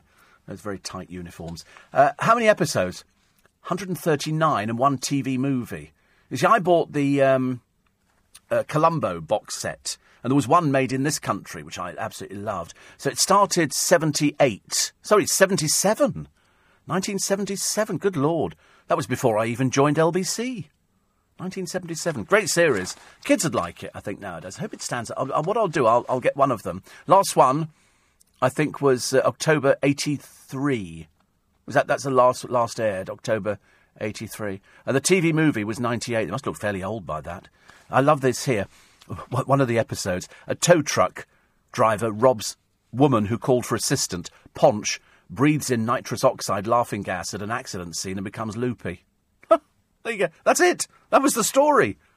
John takes a liking to a stray pooch found on the freeway, but when the dog won't stay quiet, he leaves the pup with Ponch. After a traffic stop, a trio of young toughs decide to teach Ponch a lesson, but it may be John who'll pay the price. Woo! I mean, that one in itself. Even, even better, whilst on a date, Ponch receives a ticket and decides to attend traffic school to hide the citation from Getra. I think it's the boss, isn't it? Getrea or something like that. And this one here, this is a really cracking one. It's called baby food. When an unsecured load of defective baby food spills onto the freeway, Ponch and John must race against time to find two of the missing cases. Wow! This is like really hot stuff. Makes Esther Rantzen's That's Life seem a bit tame, doesn't it? There's one here a leather clad duo on dirt bikes heist cash from area supermarkets. An eccentric defendant from traffic court vows to demonstrate that Ponch is incompetent. I mean, that's like going to Slough and driving around the ring road. That's as exciting. That's as exciting as going to Basingstoke, ladies and gentlemen, and finding somebody who, A, understands what you're talking about, and secondly, can point you in the right direction of the road out of Basingstoke. I love it. My favourite, though, a sophisticated ring of thieves drives away Rolls Royces in broad daylight, and Ponch receives tickets to his favourite game show, Name Your Price, which is similar to, to The Price is Right. I mean, this stuff is hot. This is you don't get this on other radio programmes. Uh, seriously, there's a reason. there's a reason for it. So there's a lot of them, and I'm going to get them today. How complete is my life? If only they, and I was saying this to Paul Cooper the other day, if only they invent a tablet that you could take at night time and then all the weight would just fall off you, and you wake up in the morning and they go, So, so what, what size do you want to be? And you go, I'd quite like to be about 11 stone. And they go, Well, that's exactly what you are. 11 stone. Because a friend of mine said the other day, he said, you, you must be able to get tablets. I said, listen, you can't take a tablet that will lose the weight. Where do you think it's going to go to? Where do you think the skin's going to go to? No, if you take a tablet and the weight falls off, which of course it doesn't ever fall off, it's a case of you then got to get sort of tummy tucks to get it all tightened up again. You know, it's no good. You just want really something that, you know, I've noticed though, I'm, I'm obviously buying trousers too big because twice yesterday, water in the baskets, my shorts fell down. Twice. I think I'm doing it deliberately. I call it doing a Chris Evans, except we don't actually drop all the other bits at the same time. So I do want Gemma Collins' workout uh, DVD. also, I'm going maybe camping next year. I'd quite like to borrow one of her dresses. Uh, anyway, Amir Khan turns up in court, escapes a driving ban after claiming he was speeding away from a crazed fan. He argued the obsessed follower was tailgating his uh, Land Rover, forcing him to speed off. Unfortunately, he does have a string of driving convictions. Uh, he was convicted uh, of careless driving in 2007 after he mowed down a pedestrian. The victim died two years later from a gastro internal bleed. In 2008, accused of speeding at more than 140 miles an hour on the M62. 2009, involved in a crash with a young cyclist. Police concluded he was not to blame, so they hit him with six points on his licence for the latest incident. He was also fined £800. I mean, really, he's quite clearly a disaster behind the wheel. Quite clear this should be taken off the road immediately, but mind you, the rate he's going shouldn't take too much longer, should it, really? Uh, apparently, did you know that in CHiPs... Oh, here we go, we're going to get all the CHiPs fans now, aren't they? Um, uh, no police officer ever drew their gun from their holster. You can have that bit of trivia for free to impress your friends with, Steve, says Nigel. Listen, if I have friends who'd be impressed by that kind of trivia, I'd have to get rid of them. Seriously, they're expecting a little bit more. A little bit more. And um, uh, somebody called Freddie, who's in Ramsgate. I don't know, we've had people in Ramsgate before. He says, I just had a thought. Do you run a delay in case you have a naughty word moment? I've never had a naughty word moment. It's an inbuilt mechanism. Don't ask me how it works. It is an inbuilt mechanism that you do not use a naughty word on the programme. No, the inbuilt delay is compulsory. You have to have it if you're doing programmes that involve phone ins or, or speech or something like that. You have to have that so that if I say something naughty, I can either push a button or the, um, or the producer can push a button. And so if I miss it and he doesn't miss it, then we're fine. If both of us miss it, then we're not fine. But uh, that's, that's what it's there for. It's, it's compulsory. It's compulsory. You have to have it. It's the law. Uh, Axel says, yes, Amazon sell the CHiPs box set. I'm going to have to get it now. I'm, I'm, I mean, seriously, I'm going to have to get it because it's just, it's, it's just great. Uh, I just think it's, yeah, I just think it's, it's a good idea. Good idea to get things like that. And I bet you anything, by the time I get round to doing it, somebody will have bought the two blasted box sets there and I won't be able to get them. Uh, Vicky Pattison's ex lover, somebody called Stephen Bear, um, signed up for Celebrity Big Brother. What, what, what, would he be in there for? He's not a celebrity. He's just some sort of bloke who hung around with Vicky Pattison.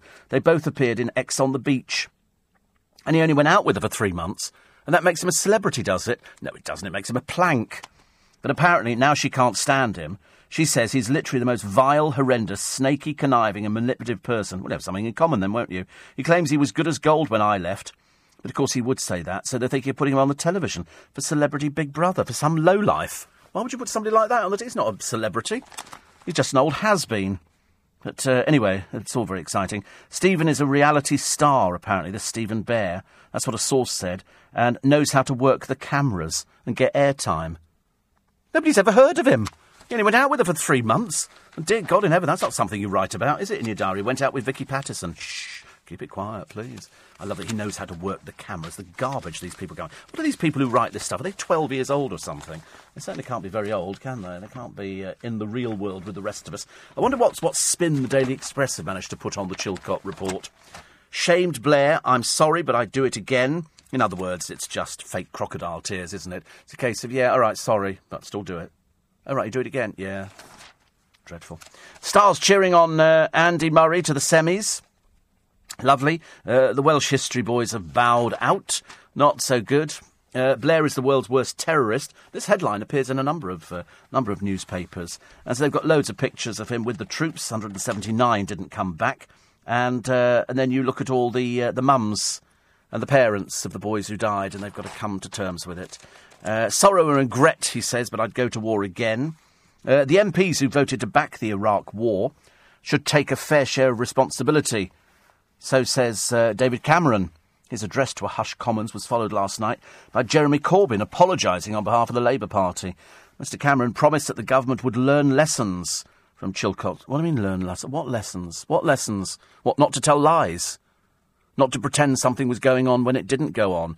Not to sort of send our boys out there in kit which was, which was just not fit for purpose? Difficult day Mr Cameron said. Difficult day, that's, that's how death is described now in, in government terms, for the 179 British service personnel and 23 British civilians who died. Difficult day, that's how it is. Terribly sorry, terribly sorry about that. Difficult day for you. But we lost our son. I know, difficult day, isn't it, really? It's like sort of, oh, the fish shop's closed, by the way, as well, so you won't be able to get your fish and chips tonight.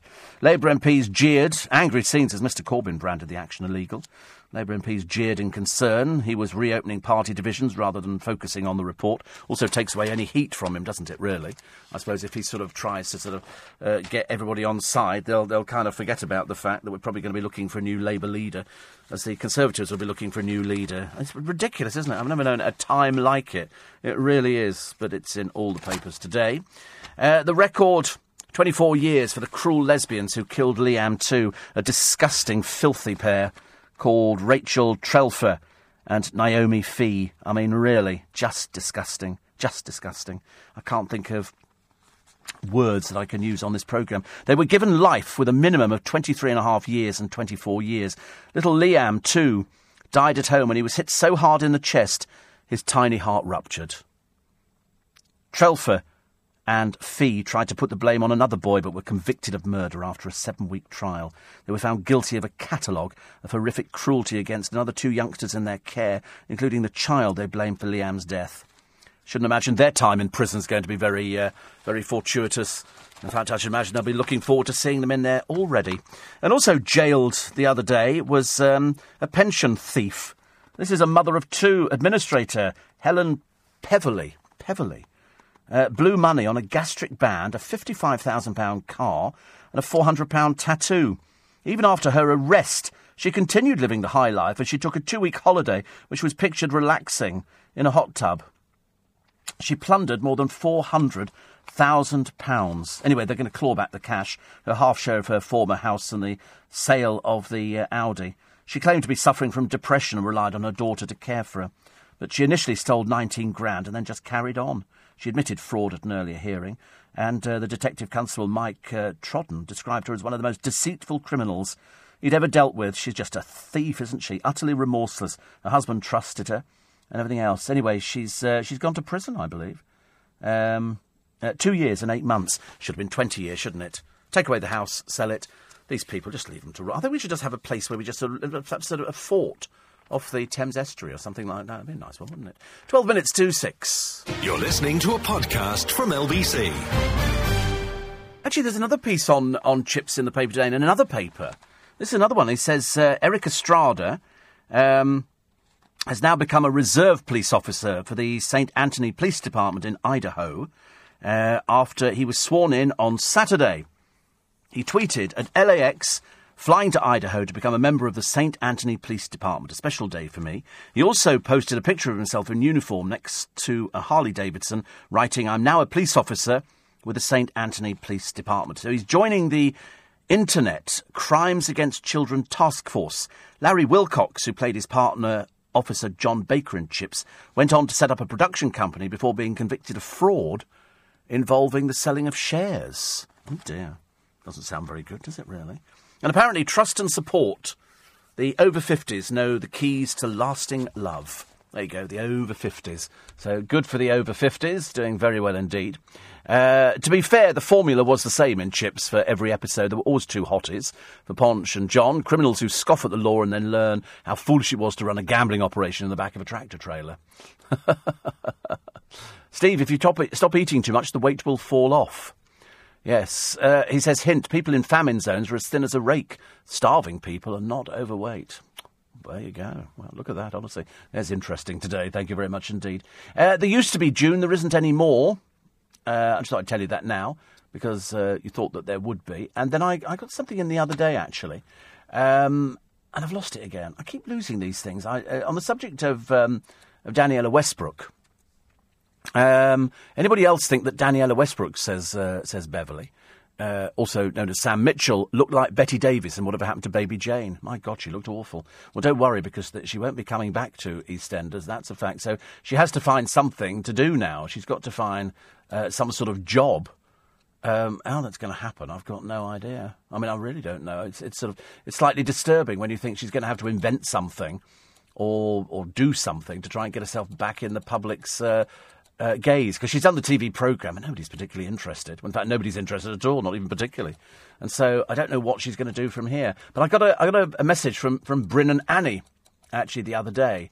Uh, you remember that they're over in La Belle, France. They've been there for, uh, for quite a while now. They celebrated their wedding anniversary, which was a, a big one. And also, we celebrated Annie's birthday the other day. And uh, and he then uh, he wrote, wrote back to me the other day saying, "Thank you for remembering us." I thought, well, what the whole program is all about. I like to know what people are what people are doing and exactly how they're getting on. We we had some lovely pictures a few years ago. They had dreadful heat over in France. I thought well, wouldn't have been here yesterday because um, yesterday was a bit too much for me, a little bit. But I've got neighbours Two of my neighbours absolutely love the sun. And of course, me, moaning Mary, I'm the one who goes, Oh, I can't bear this heat. I'm going to sit indoors. It's horrible. And they sit there. I will, will have to sit, because I'm having a cup of tea with, with Lynn a bit later. I'm going to have to sit on the patio with the umbrellas up. Probably a shroud on or something like that because I'm just I'm just rubbish.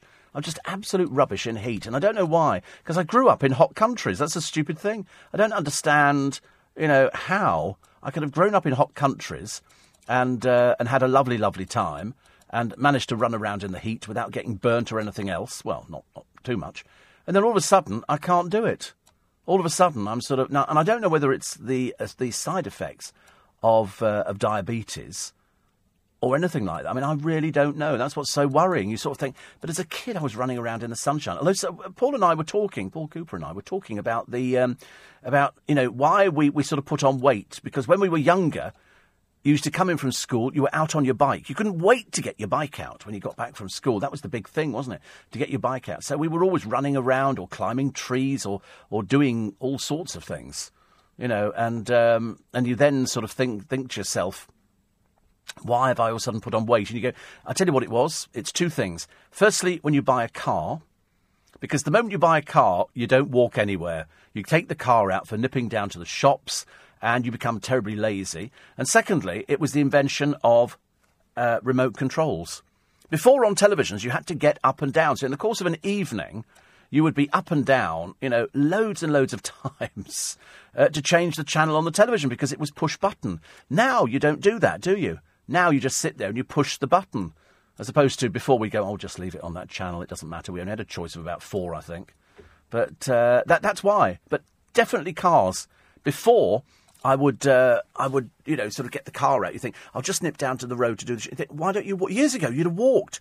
You know, it's like my mother um, and my father years ago. If I, um, if it was raining, you looked out the front door and you were going to school, and you had to walk to the bus stop down there. They wouldn't drive you down there. They wouldn't drive you to school like a lot of these poor children get driven nowadays. So you see poor little children half asleep, hmm, slumped in the front of the car in a huge four by four, clogging up the blooming roads. Let make them get the bus. Make them get the bus. Make them get some exercise. Because all they're doing is they're getting out. Want some breakfast? Oh, I don't want any breakfast. And they sit in the car. They fall asleep. So when they actually get to, to school, they're exhausted. Make them get the blooming bus and the train. They a lot better. So Bryn says we worked out today as I took her tea and toast in bed. This is Annie. Um, he said that was exactly on this day, 63 years ago, that we first met. 63, see, 63 years ago. They're in show business. I walked into the restaurant she was managing to talk about her 21st birthday party on the Saturday of that, of that week, which was a couple of days before her actual birthday. And we got married four years later in 1957 on Saturday, the 6th of July, or as I've always called it, 6 equals 7 equals 5 seven, and life has been bliss. This year, you were a three year old toddler. Those were the days. He says, by the way, and then he asked me something. Isn't it interesting that this is one of my favourite foods? He said, Have you ever had coronation chicken? They've obviously only just discovered coronation chicken. And he says, It's simply fabulous. And Annie makes the best one in the world. It comprises of cold chicken, well, I know, with a cold. Sorry, in a creamy curry flavoured sauce with a subtle taste of apricot jam. Oh, I thought we used to put um, um, um, sultanas in it as well. And no, I love coronation chicken. They do it in M&S. It's probably available in other places as well. And they do it as a sandwich filling. And, well, I just eat it out of the plastic container. I think it's delicious. Goes so well with Prosecco, he says. Been your saving grace, you two, hasn't it, Prosecco? He says, uh, We love to listen to you whenever we can wake up to do so, which will certainly be all this week. So lots of love from Bryn. And uh, Annie, and so they're having a lovely time over in France. Hope it's not too too warm for you at uh, the moment. Way too warm for me. But now you've tempted me to get coronation chicken. I might actually. It's, it's so messy to eat in a roll. It's easier. What I sometimes do is put it in pita bread. You get the pita bread, toast the pita bread, and then open the pack and put it in there with a little bit of cucumber just to add a bit of spice to it. Honestly, the stuff we're eating now, it can't be good for us. Uh, CHiPs, great series, says Adrian. Big Columbo fan, could watch them over and over again. I do. I didn't see the 70s series, but I know which one it was with William Shatner uh, as the cop who cares, T.J. Hooker. Peter Andre could play the role in a remake, says Lee. Yes, I don't think you're ever going to see Peter Andre in a movie anytime soon, unless he's unless he's playing a wet, drippy sponge. I can't, I can't think of anything else at all. We remember Pete doing the that program on the television where Peter pretended to do a, a 60 minute makeover, but it turned out they didn't for him. It had to be a week. It was the most ridiculously awful programme as Pete put on a pair of dungarees to make it look as though he could actually do painting and decorating. But in fact, he couldn't either paint or decorate. In fact, he couldn't even actually uh, unscrew anything. He was just totally useless. Anybody less manly in the decorating department? oh, dear me. Apparently, there's um, a, a, a planned CHiPs movie for next year. Oh, Lord.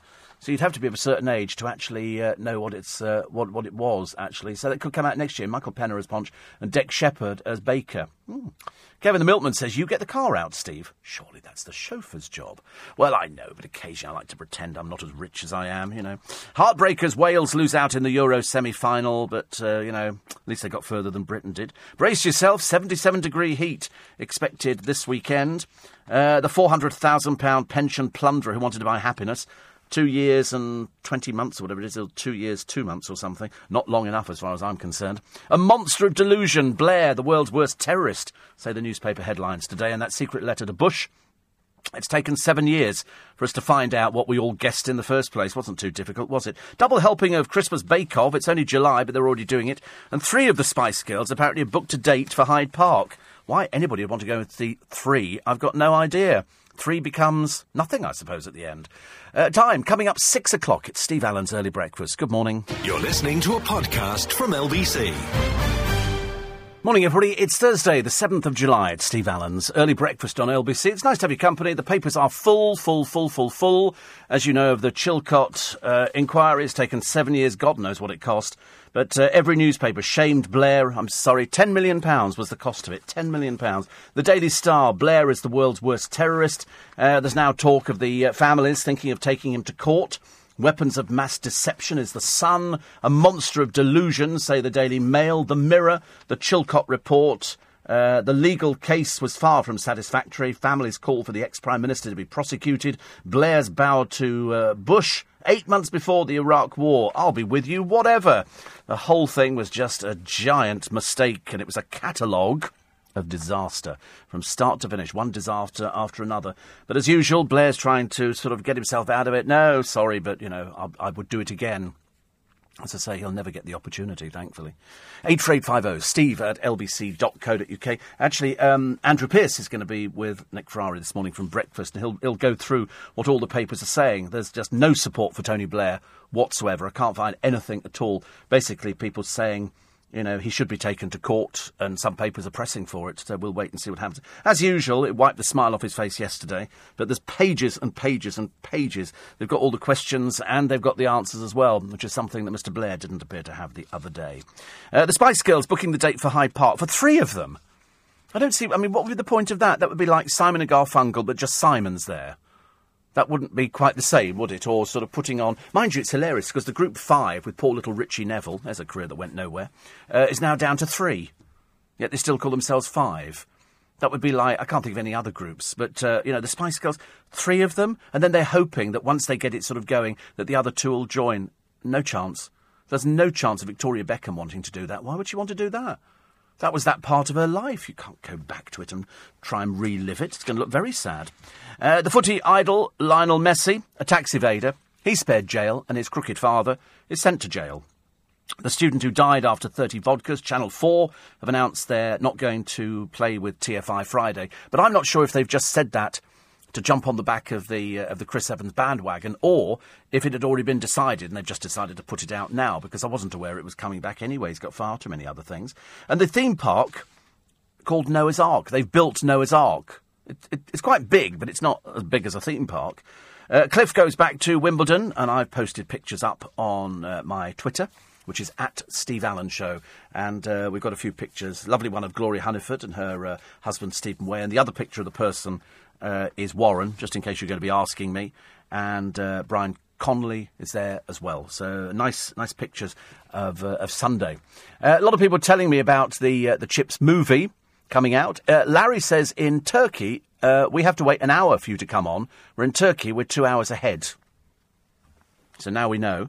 And then somebody else uh, just sent me one because this is somebody who's in South Korea as an English teacher, an ex local radio DJ. I love ex local radio DJs. I don't know why I do, I just do. His name's Paul, I think, and, um, and he's, uh, he's a comedy writer, but he's in Seoul. I used to call it years ago Seoul. I don't know why. Soul. Soul it is. And, uh, and then somebody here says, I don't know how you find all the words for your show. I like to listen to LBC when I wake up in the morning. Would it be a pretty dull show if I didn't, wasn't able to string two words together? That would be very funny, wouldn't it? And then Damien says, I wish your show was on at drive time. I'd laugh my way driving home. That's not such a good look, is it? Dri- laughing driving home. Especially if you're sitting in the car by yourself and people go, mad, mad as a broomstick. Mrs. Vivian goes, lovely photos. Yes. And uh, yesterday, Phil says, the BBC made viewers switch channels three times to watch the Andy Murray match. It's so annoying. Do you notice that what they actually have on the BBC? I mean, I sort of leapt between BBC One and BBC Two because it was both Wimbledon. I turned it off because I'm not interested in Wimbledon. I must be the only person who couldn't care less about Wimbledon or anything like that. The cricket bores me senseless. Seriously, I would rather drop myself into a pot of Dulux paint and emulsify myself. I'm not remotely interested in anything like that. And I cannot understand why they have to devote two channels to Wimbledon. What on earth's the point of that? Who cares? I should imagine the audience is that big, is it? It's mainly people sitting outside. It's, whatever it is, it's just it's boring and dull. But of course, as you know what it is for the old BBC, it's the old freebie, isn't it? Everybody getting in there with their passes. I've got a pass, I can get to Wimbledon, and there'll be all sorts of runners and extras that they try and wangle in. So right, oh, it's dreadful. It really is. Uh, eight four eight five oh, Steve at LBC. Actually, that I do look a bit overweight, don't I? Never mind. Perhaps it'll fall off before Christmas. Now, just look at the picture. Cliff Richard looks. Somebody said he actually he's older than you, but he looks better than you. Well, there you go. That's why I'm on radio. I do radio. It always works. Uh, so uh, I, quite like this. I'm being followed by all sorts of people, only on Twitter, uh, not not in real life. Um, and uh, somebody here is from Idaho. Cal is in Idaho. Says small word. Uh, s- small word. Sorry, it's quite a big word actually. A small world, indeed. London mentioning Idaho. I know we don't do things like that, do we? There's probably loads of cities that people are listening to this programme and around the world. There's probably somebody lying on a desert island, you know, with coconuts in one hand and, you know, a clever trick. And, uh, and, and also, um, I got another thing actually. I, uh, I got a, a, furious phone call, says Charlie, from, uh, from somebody, when I pronounced uh, Laos. Is it, is it Laos? De Laos as Laos, not Io. Is that what she's written here now. Perhaps she's on her medication again. You know what Charlie Girling's like at times, seriously. do you? Re- I, I, do remember that person you were talking about. I thought they died, actually, Charlie, but that was just wishful thinking, wasn't it, really, I suppose?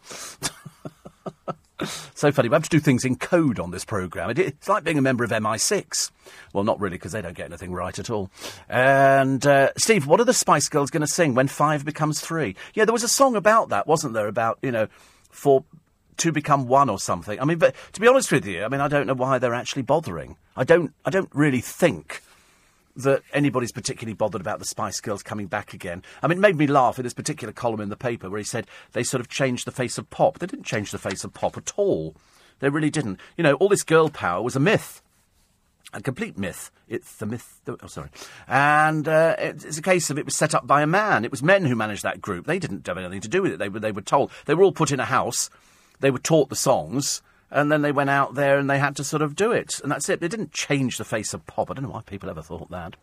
Uh, 84850 steve at lbc.co.uk. So I don't know what, what they're going to sing, Shane. I, mean, because presumably the three that they've got, um, and, and I don't, I thought one of them was going to drop out as well, which might take it down to two. I don't know how that's going to work. I'm, I'm really not sure. Oh, the place is called Lao, not Laos. She said I got such a telling off. Charlie. She was wearing a very, a very floaty number the other day, Charlie. You know, the, the moment the sun comes out, she, I, I got into trouble with her because the sun came out and I hate the heat. And she goes, You just don't like anything at all. I don't like the heat. I can't function in the heat at all. I, I can't see anything. I can't. I'm just. I'm just useless to it. I don't want to tan. I really don't want to tan. And she came in and she was wearing this floaty sort of outfit. It was it was very very revealing. I thought it was, but it was very floaty and very lovely. And I remember thinking, I must ask her where, where she got that from. Not for me. Not for me. I don't want you to think I've started wearing women's clothing. Not there's anything the matter with it. Just want to make sure that nobody thinks there's anything the matter with being trans. You know, if I decide to be trans, I'll let you know about it first. But uh, it was really pretty, this thing, and I thought, that's very nice in the office. Because people, if I look through my wardrobe, like most of you, it tends to be darker colours. It tends to be the blues and stuff like that. I don't. I tend not to have something that's sort of particularly bright. I've got a few Tommy Bahama shirts which are quite bright, but most of my uh, wardrobe is a little bit subtle. A little bit subtle. Did you ever go scrumping, says Mick, when you was a boy? Don't be ridiculous. We had servants. Of course I didn't go scrumping. Ridiculous. He said we were like uh, monkeys. If there was a bomb site, it was completely covered with black currants, blackberries. It wouldn't have been covered with black currants. It would have been blackberries. Uh, we, we did go occasionally picking them out. We went out with, with matron and a few of the other servants from the kitchen, and we would go out with a little Tupperware box, and we would uh, we would pick some some blackberries. Although to be honest with you, as you're picking blackberries, you tend to be eating them, and so after a while, you kind of lost the will. You know, I don't want to do any more. It's like they pick your own fruit farms. We've got some round our way where you can go and pick your own strawberries. Why bother giving yourself a bad back? Go and buy them in the supermarket. Go and buy them at the fruit and veg shops. Don't go pick your own. It's boring. It's boring. In the end, you'll be going, oh, God, I can't move. You know, and all to pick strawberries. Why? They sell them for like, they're, they're so cheap. Two pounds a punnet and things like that. Your mother's trying. I had strawberries in a basket last year. Uh, you're mad, says Charlie Goat. You see, I get this. Honestly, seriously. It's like bullying from on far. She says it's from Gap, but I got laughed at all day for wearing a see-through outfit. I thought it was quite nice, actually. I thought it was quite nice. Very pretty. From Gap, is it? Oh, right, there you go. Other versions are available. They're not actually. It's only available in Gap, but it was very pretty, very floaty, floaty, very nice. I like things like that. I think, I think girls and ladies, you're so much luckier than men that's, that's why on you know the QVC, it's mainly devoted to women. All the makeup and everything else. Although I had makeup on the other day for this photo shoot, and uh, it's amazing actually how much younger you think you look. Mentally, of course, still the same old fat man inside, but it doesn't matter. And um, and and then I thought, and I was watching QVC, and it was all items for women, all the clothing. So they don't do men's clothing on the television. I keep willing them to do Tommy Bahamas, but then I thought I don't want everybody else wearing Tommy Bahamas. I don't want to walk down the high street and see everybody else wearing Tommy Bahamas. But uh, that's and I'm thinking it's just all women. So obviously you ladies spend far more money than uh, us men. Richard says you don't like Formula One, cricket, football, or tennis. What sport do you like? I like diving, and uh, he says, international all in one Prosecco drinking. Well, I, mean, I don't call that a sport, but to be honest with you, if you do it in a pair of Speedos, it becomes marginally more interesting. No, I'm just not a sporty person. It's funny, I was when I was little. I did play cricket. I didn't really play football. I didn't do tennis. We did badminton. badminton. Or swing ball. Swing ball. I don't, I'm just not really a sporty person. I can't understand anybody ever getting excited about a football team losing or winning. It really doesn't. It leaves me cold, I'm afraid, which is good because if we were all exactly the same, it'd be a pretty boring world, wouldn't it? So that's why you've got me, the voice of non reason. Quarter past six. You're listening to a podcast from LBC. Morning, everybody. Uh, coming in this weekend for In Conversation, it's, uh, it's kind of a magic fest because Richard Jones, who won Britain's Got Talent with that uh, fantastic trick, and then bringing on the man behind the trick, the inspiration, the man who uh, built the bridge over the River Kwai, the Burma Death Railway. Uh, so Richard will be in. He's a serving uh, member of the Household Cavalry. He plays, I think, trombone and piano as well. And he loves his magic, so he's coming in. And Jesse Eisenberg is in as well.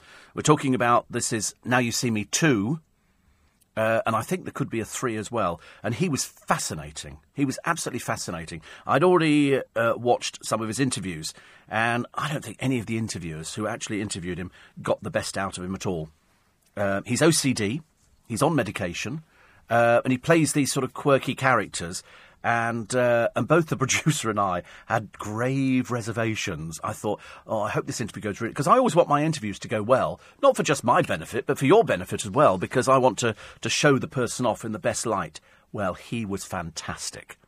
Seriously, he was fantastic. In fact, it, it becomes a little bit of a love fest between the two of us on the programme. He's playing at the moment at the Trafalgar Studio, which is just off, just down the road from here at the uh, Whitehall Theatre and it's a piece that he's written called The Spoils, and that's down there. And I was, we were talking about playing, and he loves London. And when he finishes doing that, I think on August the 13th, don't try and get a ticket, it's a sellout, as indeed it would be.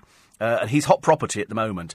And the latest film, filmed in London, filmed in London, it's. Uh, it's very clever. I couldn't tell you anything about it because it's got lots of twists and turns in it. But they do some fantastic things. You'll love it. If you love the first one, then you're definitely going to love the second one. And then on Monday, I'm going. That'll be on that Saturday morning between six and seven, just after the best of Steve Allen, and then it's repeated on Sunday evening between nine and ten. But he was Jesse was fantastic, really good. On Monday, I'm going to see the new Star Trek movie.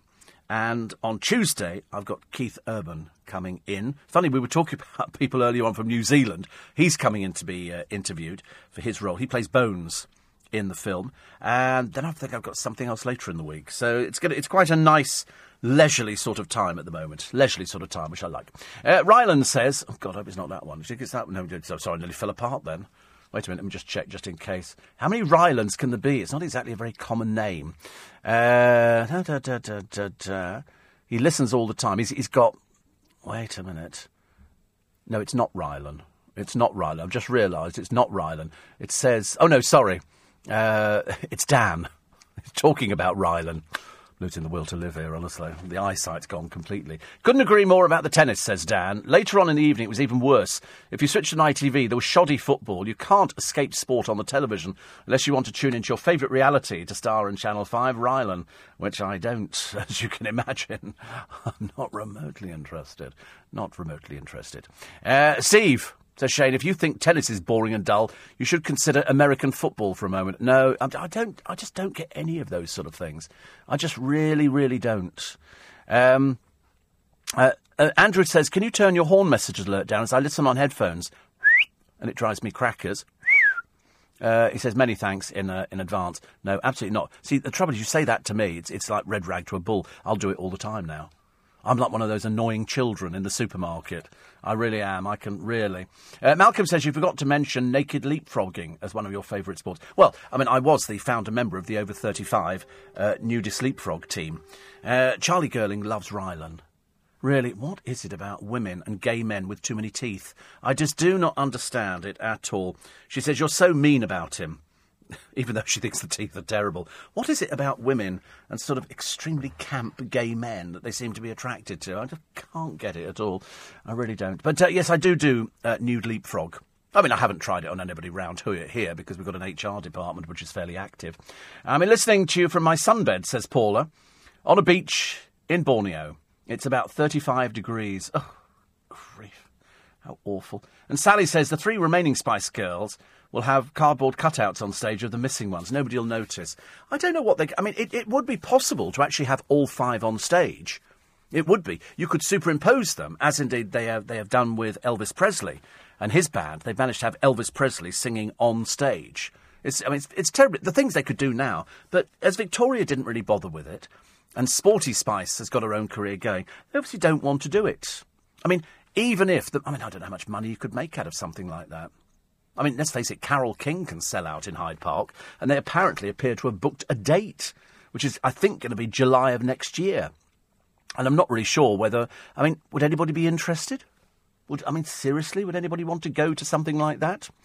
Uh, apparently, Robert Pine, who played the Sergeant Getraer is the father of Chris Pine of Star Trek fine, says uh, Star Trek fame, says Emma in Southall, thank you.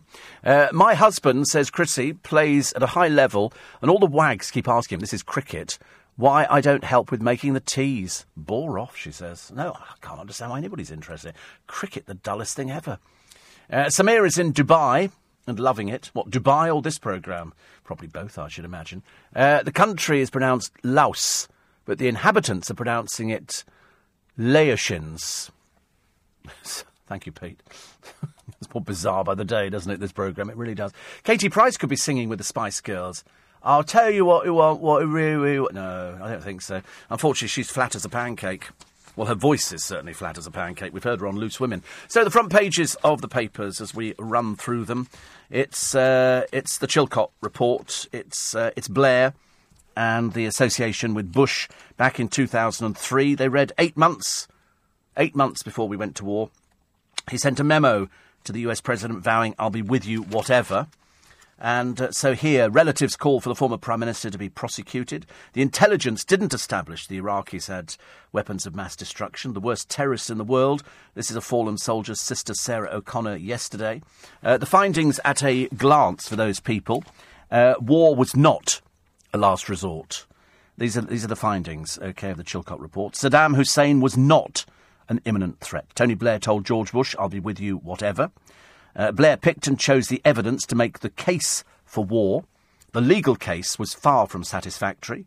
Troops were sent into battle without proper equipment. Intelligence had not established beyond doubt that Saddam Hussein had weapons of mass destruction. Blair was warned an invasion would fuel terrorism. Plans to rebuild Iraq were woefully inadequate, and the war cost you 9.2 billion. 9.2 billion. That's what Tony Blair cost us. It was a cock up from start to finish. It really was. And in fact, he was warned that terrorism would be fuelled. And of course, that's undoubtedly what we've seen over the past few years. We've seen a rise of, tel- uh, of terrorism, of people indiscriminately killing themselves to kill other people. We've had horrendous casualties, and it's all because of the rise of these, uh, these groups. What did we serve? What useful purpose was served by hanging Saddam Hussein? Absolutely nothing. Absolutely nothing at all. Um, Front page of the uh, the Mail again. It's the monster of delusion. For two hours, Blair dissembled and denied in the face of Chilcot's devastating verdict, and then with sickening egomania, he declared, "I can't say sorry for Iraq. I'd do it again." And you'll no doubt be hearing that time and time again. He just cannot accept responsibility. Stop saying I was a liar. He's unrepentant. Unfortunately, that's what they're saying, Mr. Blair. They're calling you a liar, a dodgy dossier, you know, an intelligence chief who got it all wrong, MI6 falling under the spell of number 10. The catalogue of disasters goes on and on and on. And then uh, General Sir Michael Rose saying the family should see Blair in court. Corbyn then apologises uh, on behalf of the Labour Party. Uh, the UK didn't have to be America's poodle, but we certainly were. You know, you get my backing, kind of thing. Uh, and then the bomb, which killed 250 in Iraq's worst attack since the, the war, the latest bombing in Baghdad. That's underlining the tragic legacy of the Iraq invasion. 250 people dead. Why don't you just add them on to the 179 who, who, who sort of uh, were killed in war? This poor kit, which should not have been tolerated. Boots, which were melting equipment which was just woefully inadequate, the general's humiliation, the bad planning. The top brass were forced into a secret deal with militants in, in Basra. I mean, it was just ridiculous. Soldiers here were in Land Rovers known as mobile coffins. They had a lack of basic kit. I remember, I remember reading the press at the time. It was awful. I think the inquiry chief said the military failed to identify those risks ministers and equipment which could have saved British soldiers' lives. There was one here, the, the, the, death of Sergeant Stephen Roberts, who was killed in 2003 after a lack of protective vests prompted him to lend his to a colleague. It was judged that his death could have been prevented if he'd still had his body armour. Last night, his mother, Marion Chapman, told the Mail the report said it all. Steve's legacy is that soldiers have ECBA body armour as standard issue. And then, and then Campbell, Alastair Campbell, claimed the Chilcot report had again cleared him of sexing up the so-called dodgy dossier which made the case for war in Iraq. Campbell gets away with it again, is the headline, and outrageously blames the BBC for the death of Dr. Kelly. Isn't it funny? Not in my backyard. Oh, no, nothing to do with us. Oh, no, blind, blind, didn't see anything. No idea. If you go to the LBC uh, website, you can hear Alastair Campbell squirming his way around uh, Iain Dale. You can decide for yourself whether you think he wins or loses. I've got my opinion. I'm sure you'll have yours after you've heard it. Thank you very much indeed for your uh, company today. I'm very grateful. It's, uh, as I say, it's Chilcot, Chilcot. You're going to get a lot of that today. A lot of people uh, talking about it, and, uh, and then people probably arguing for the fact that Tony Blair should be taken to court. A terrorist, they've said, the worst kind, a monster of delusion. Perhaps he's ill, one of the commentators said. Perhaps there's something the matter with him mentally. They don't know. Anyway, I'm sure that that will play itself out in front of you. Uh, I'll be back with you tomorrow morning. If you check me out on Twitter, at Steve Allen Show, you can see the Cliff Richard pictures. That we put about uh, four up there this morning. So my thanks to the people who took them for us. And I'll be back with you tomorrow morning between 4 and 6.30. You can listen to LBC whenever you want, wherever you are. Download the free LBC app for your mobile or tablet and never miss a moment. Leading Britain's conversation at 7, Nick Ferrari, Andrew Pierce is going to be with him. But next, it's Lisa Aziz with the morning news. If you enjoyed this podcast, listen to Steve Allen live from 4am Monday to Friday and Saturday and Sunday from 5am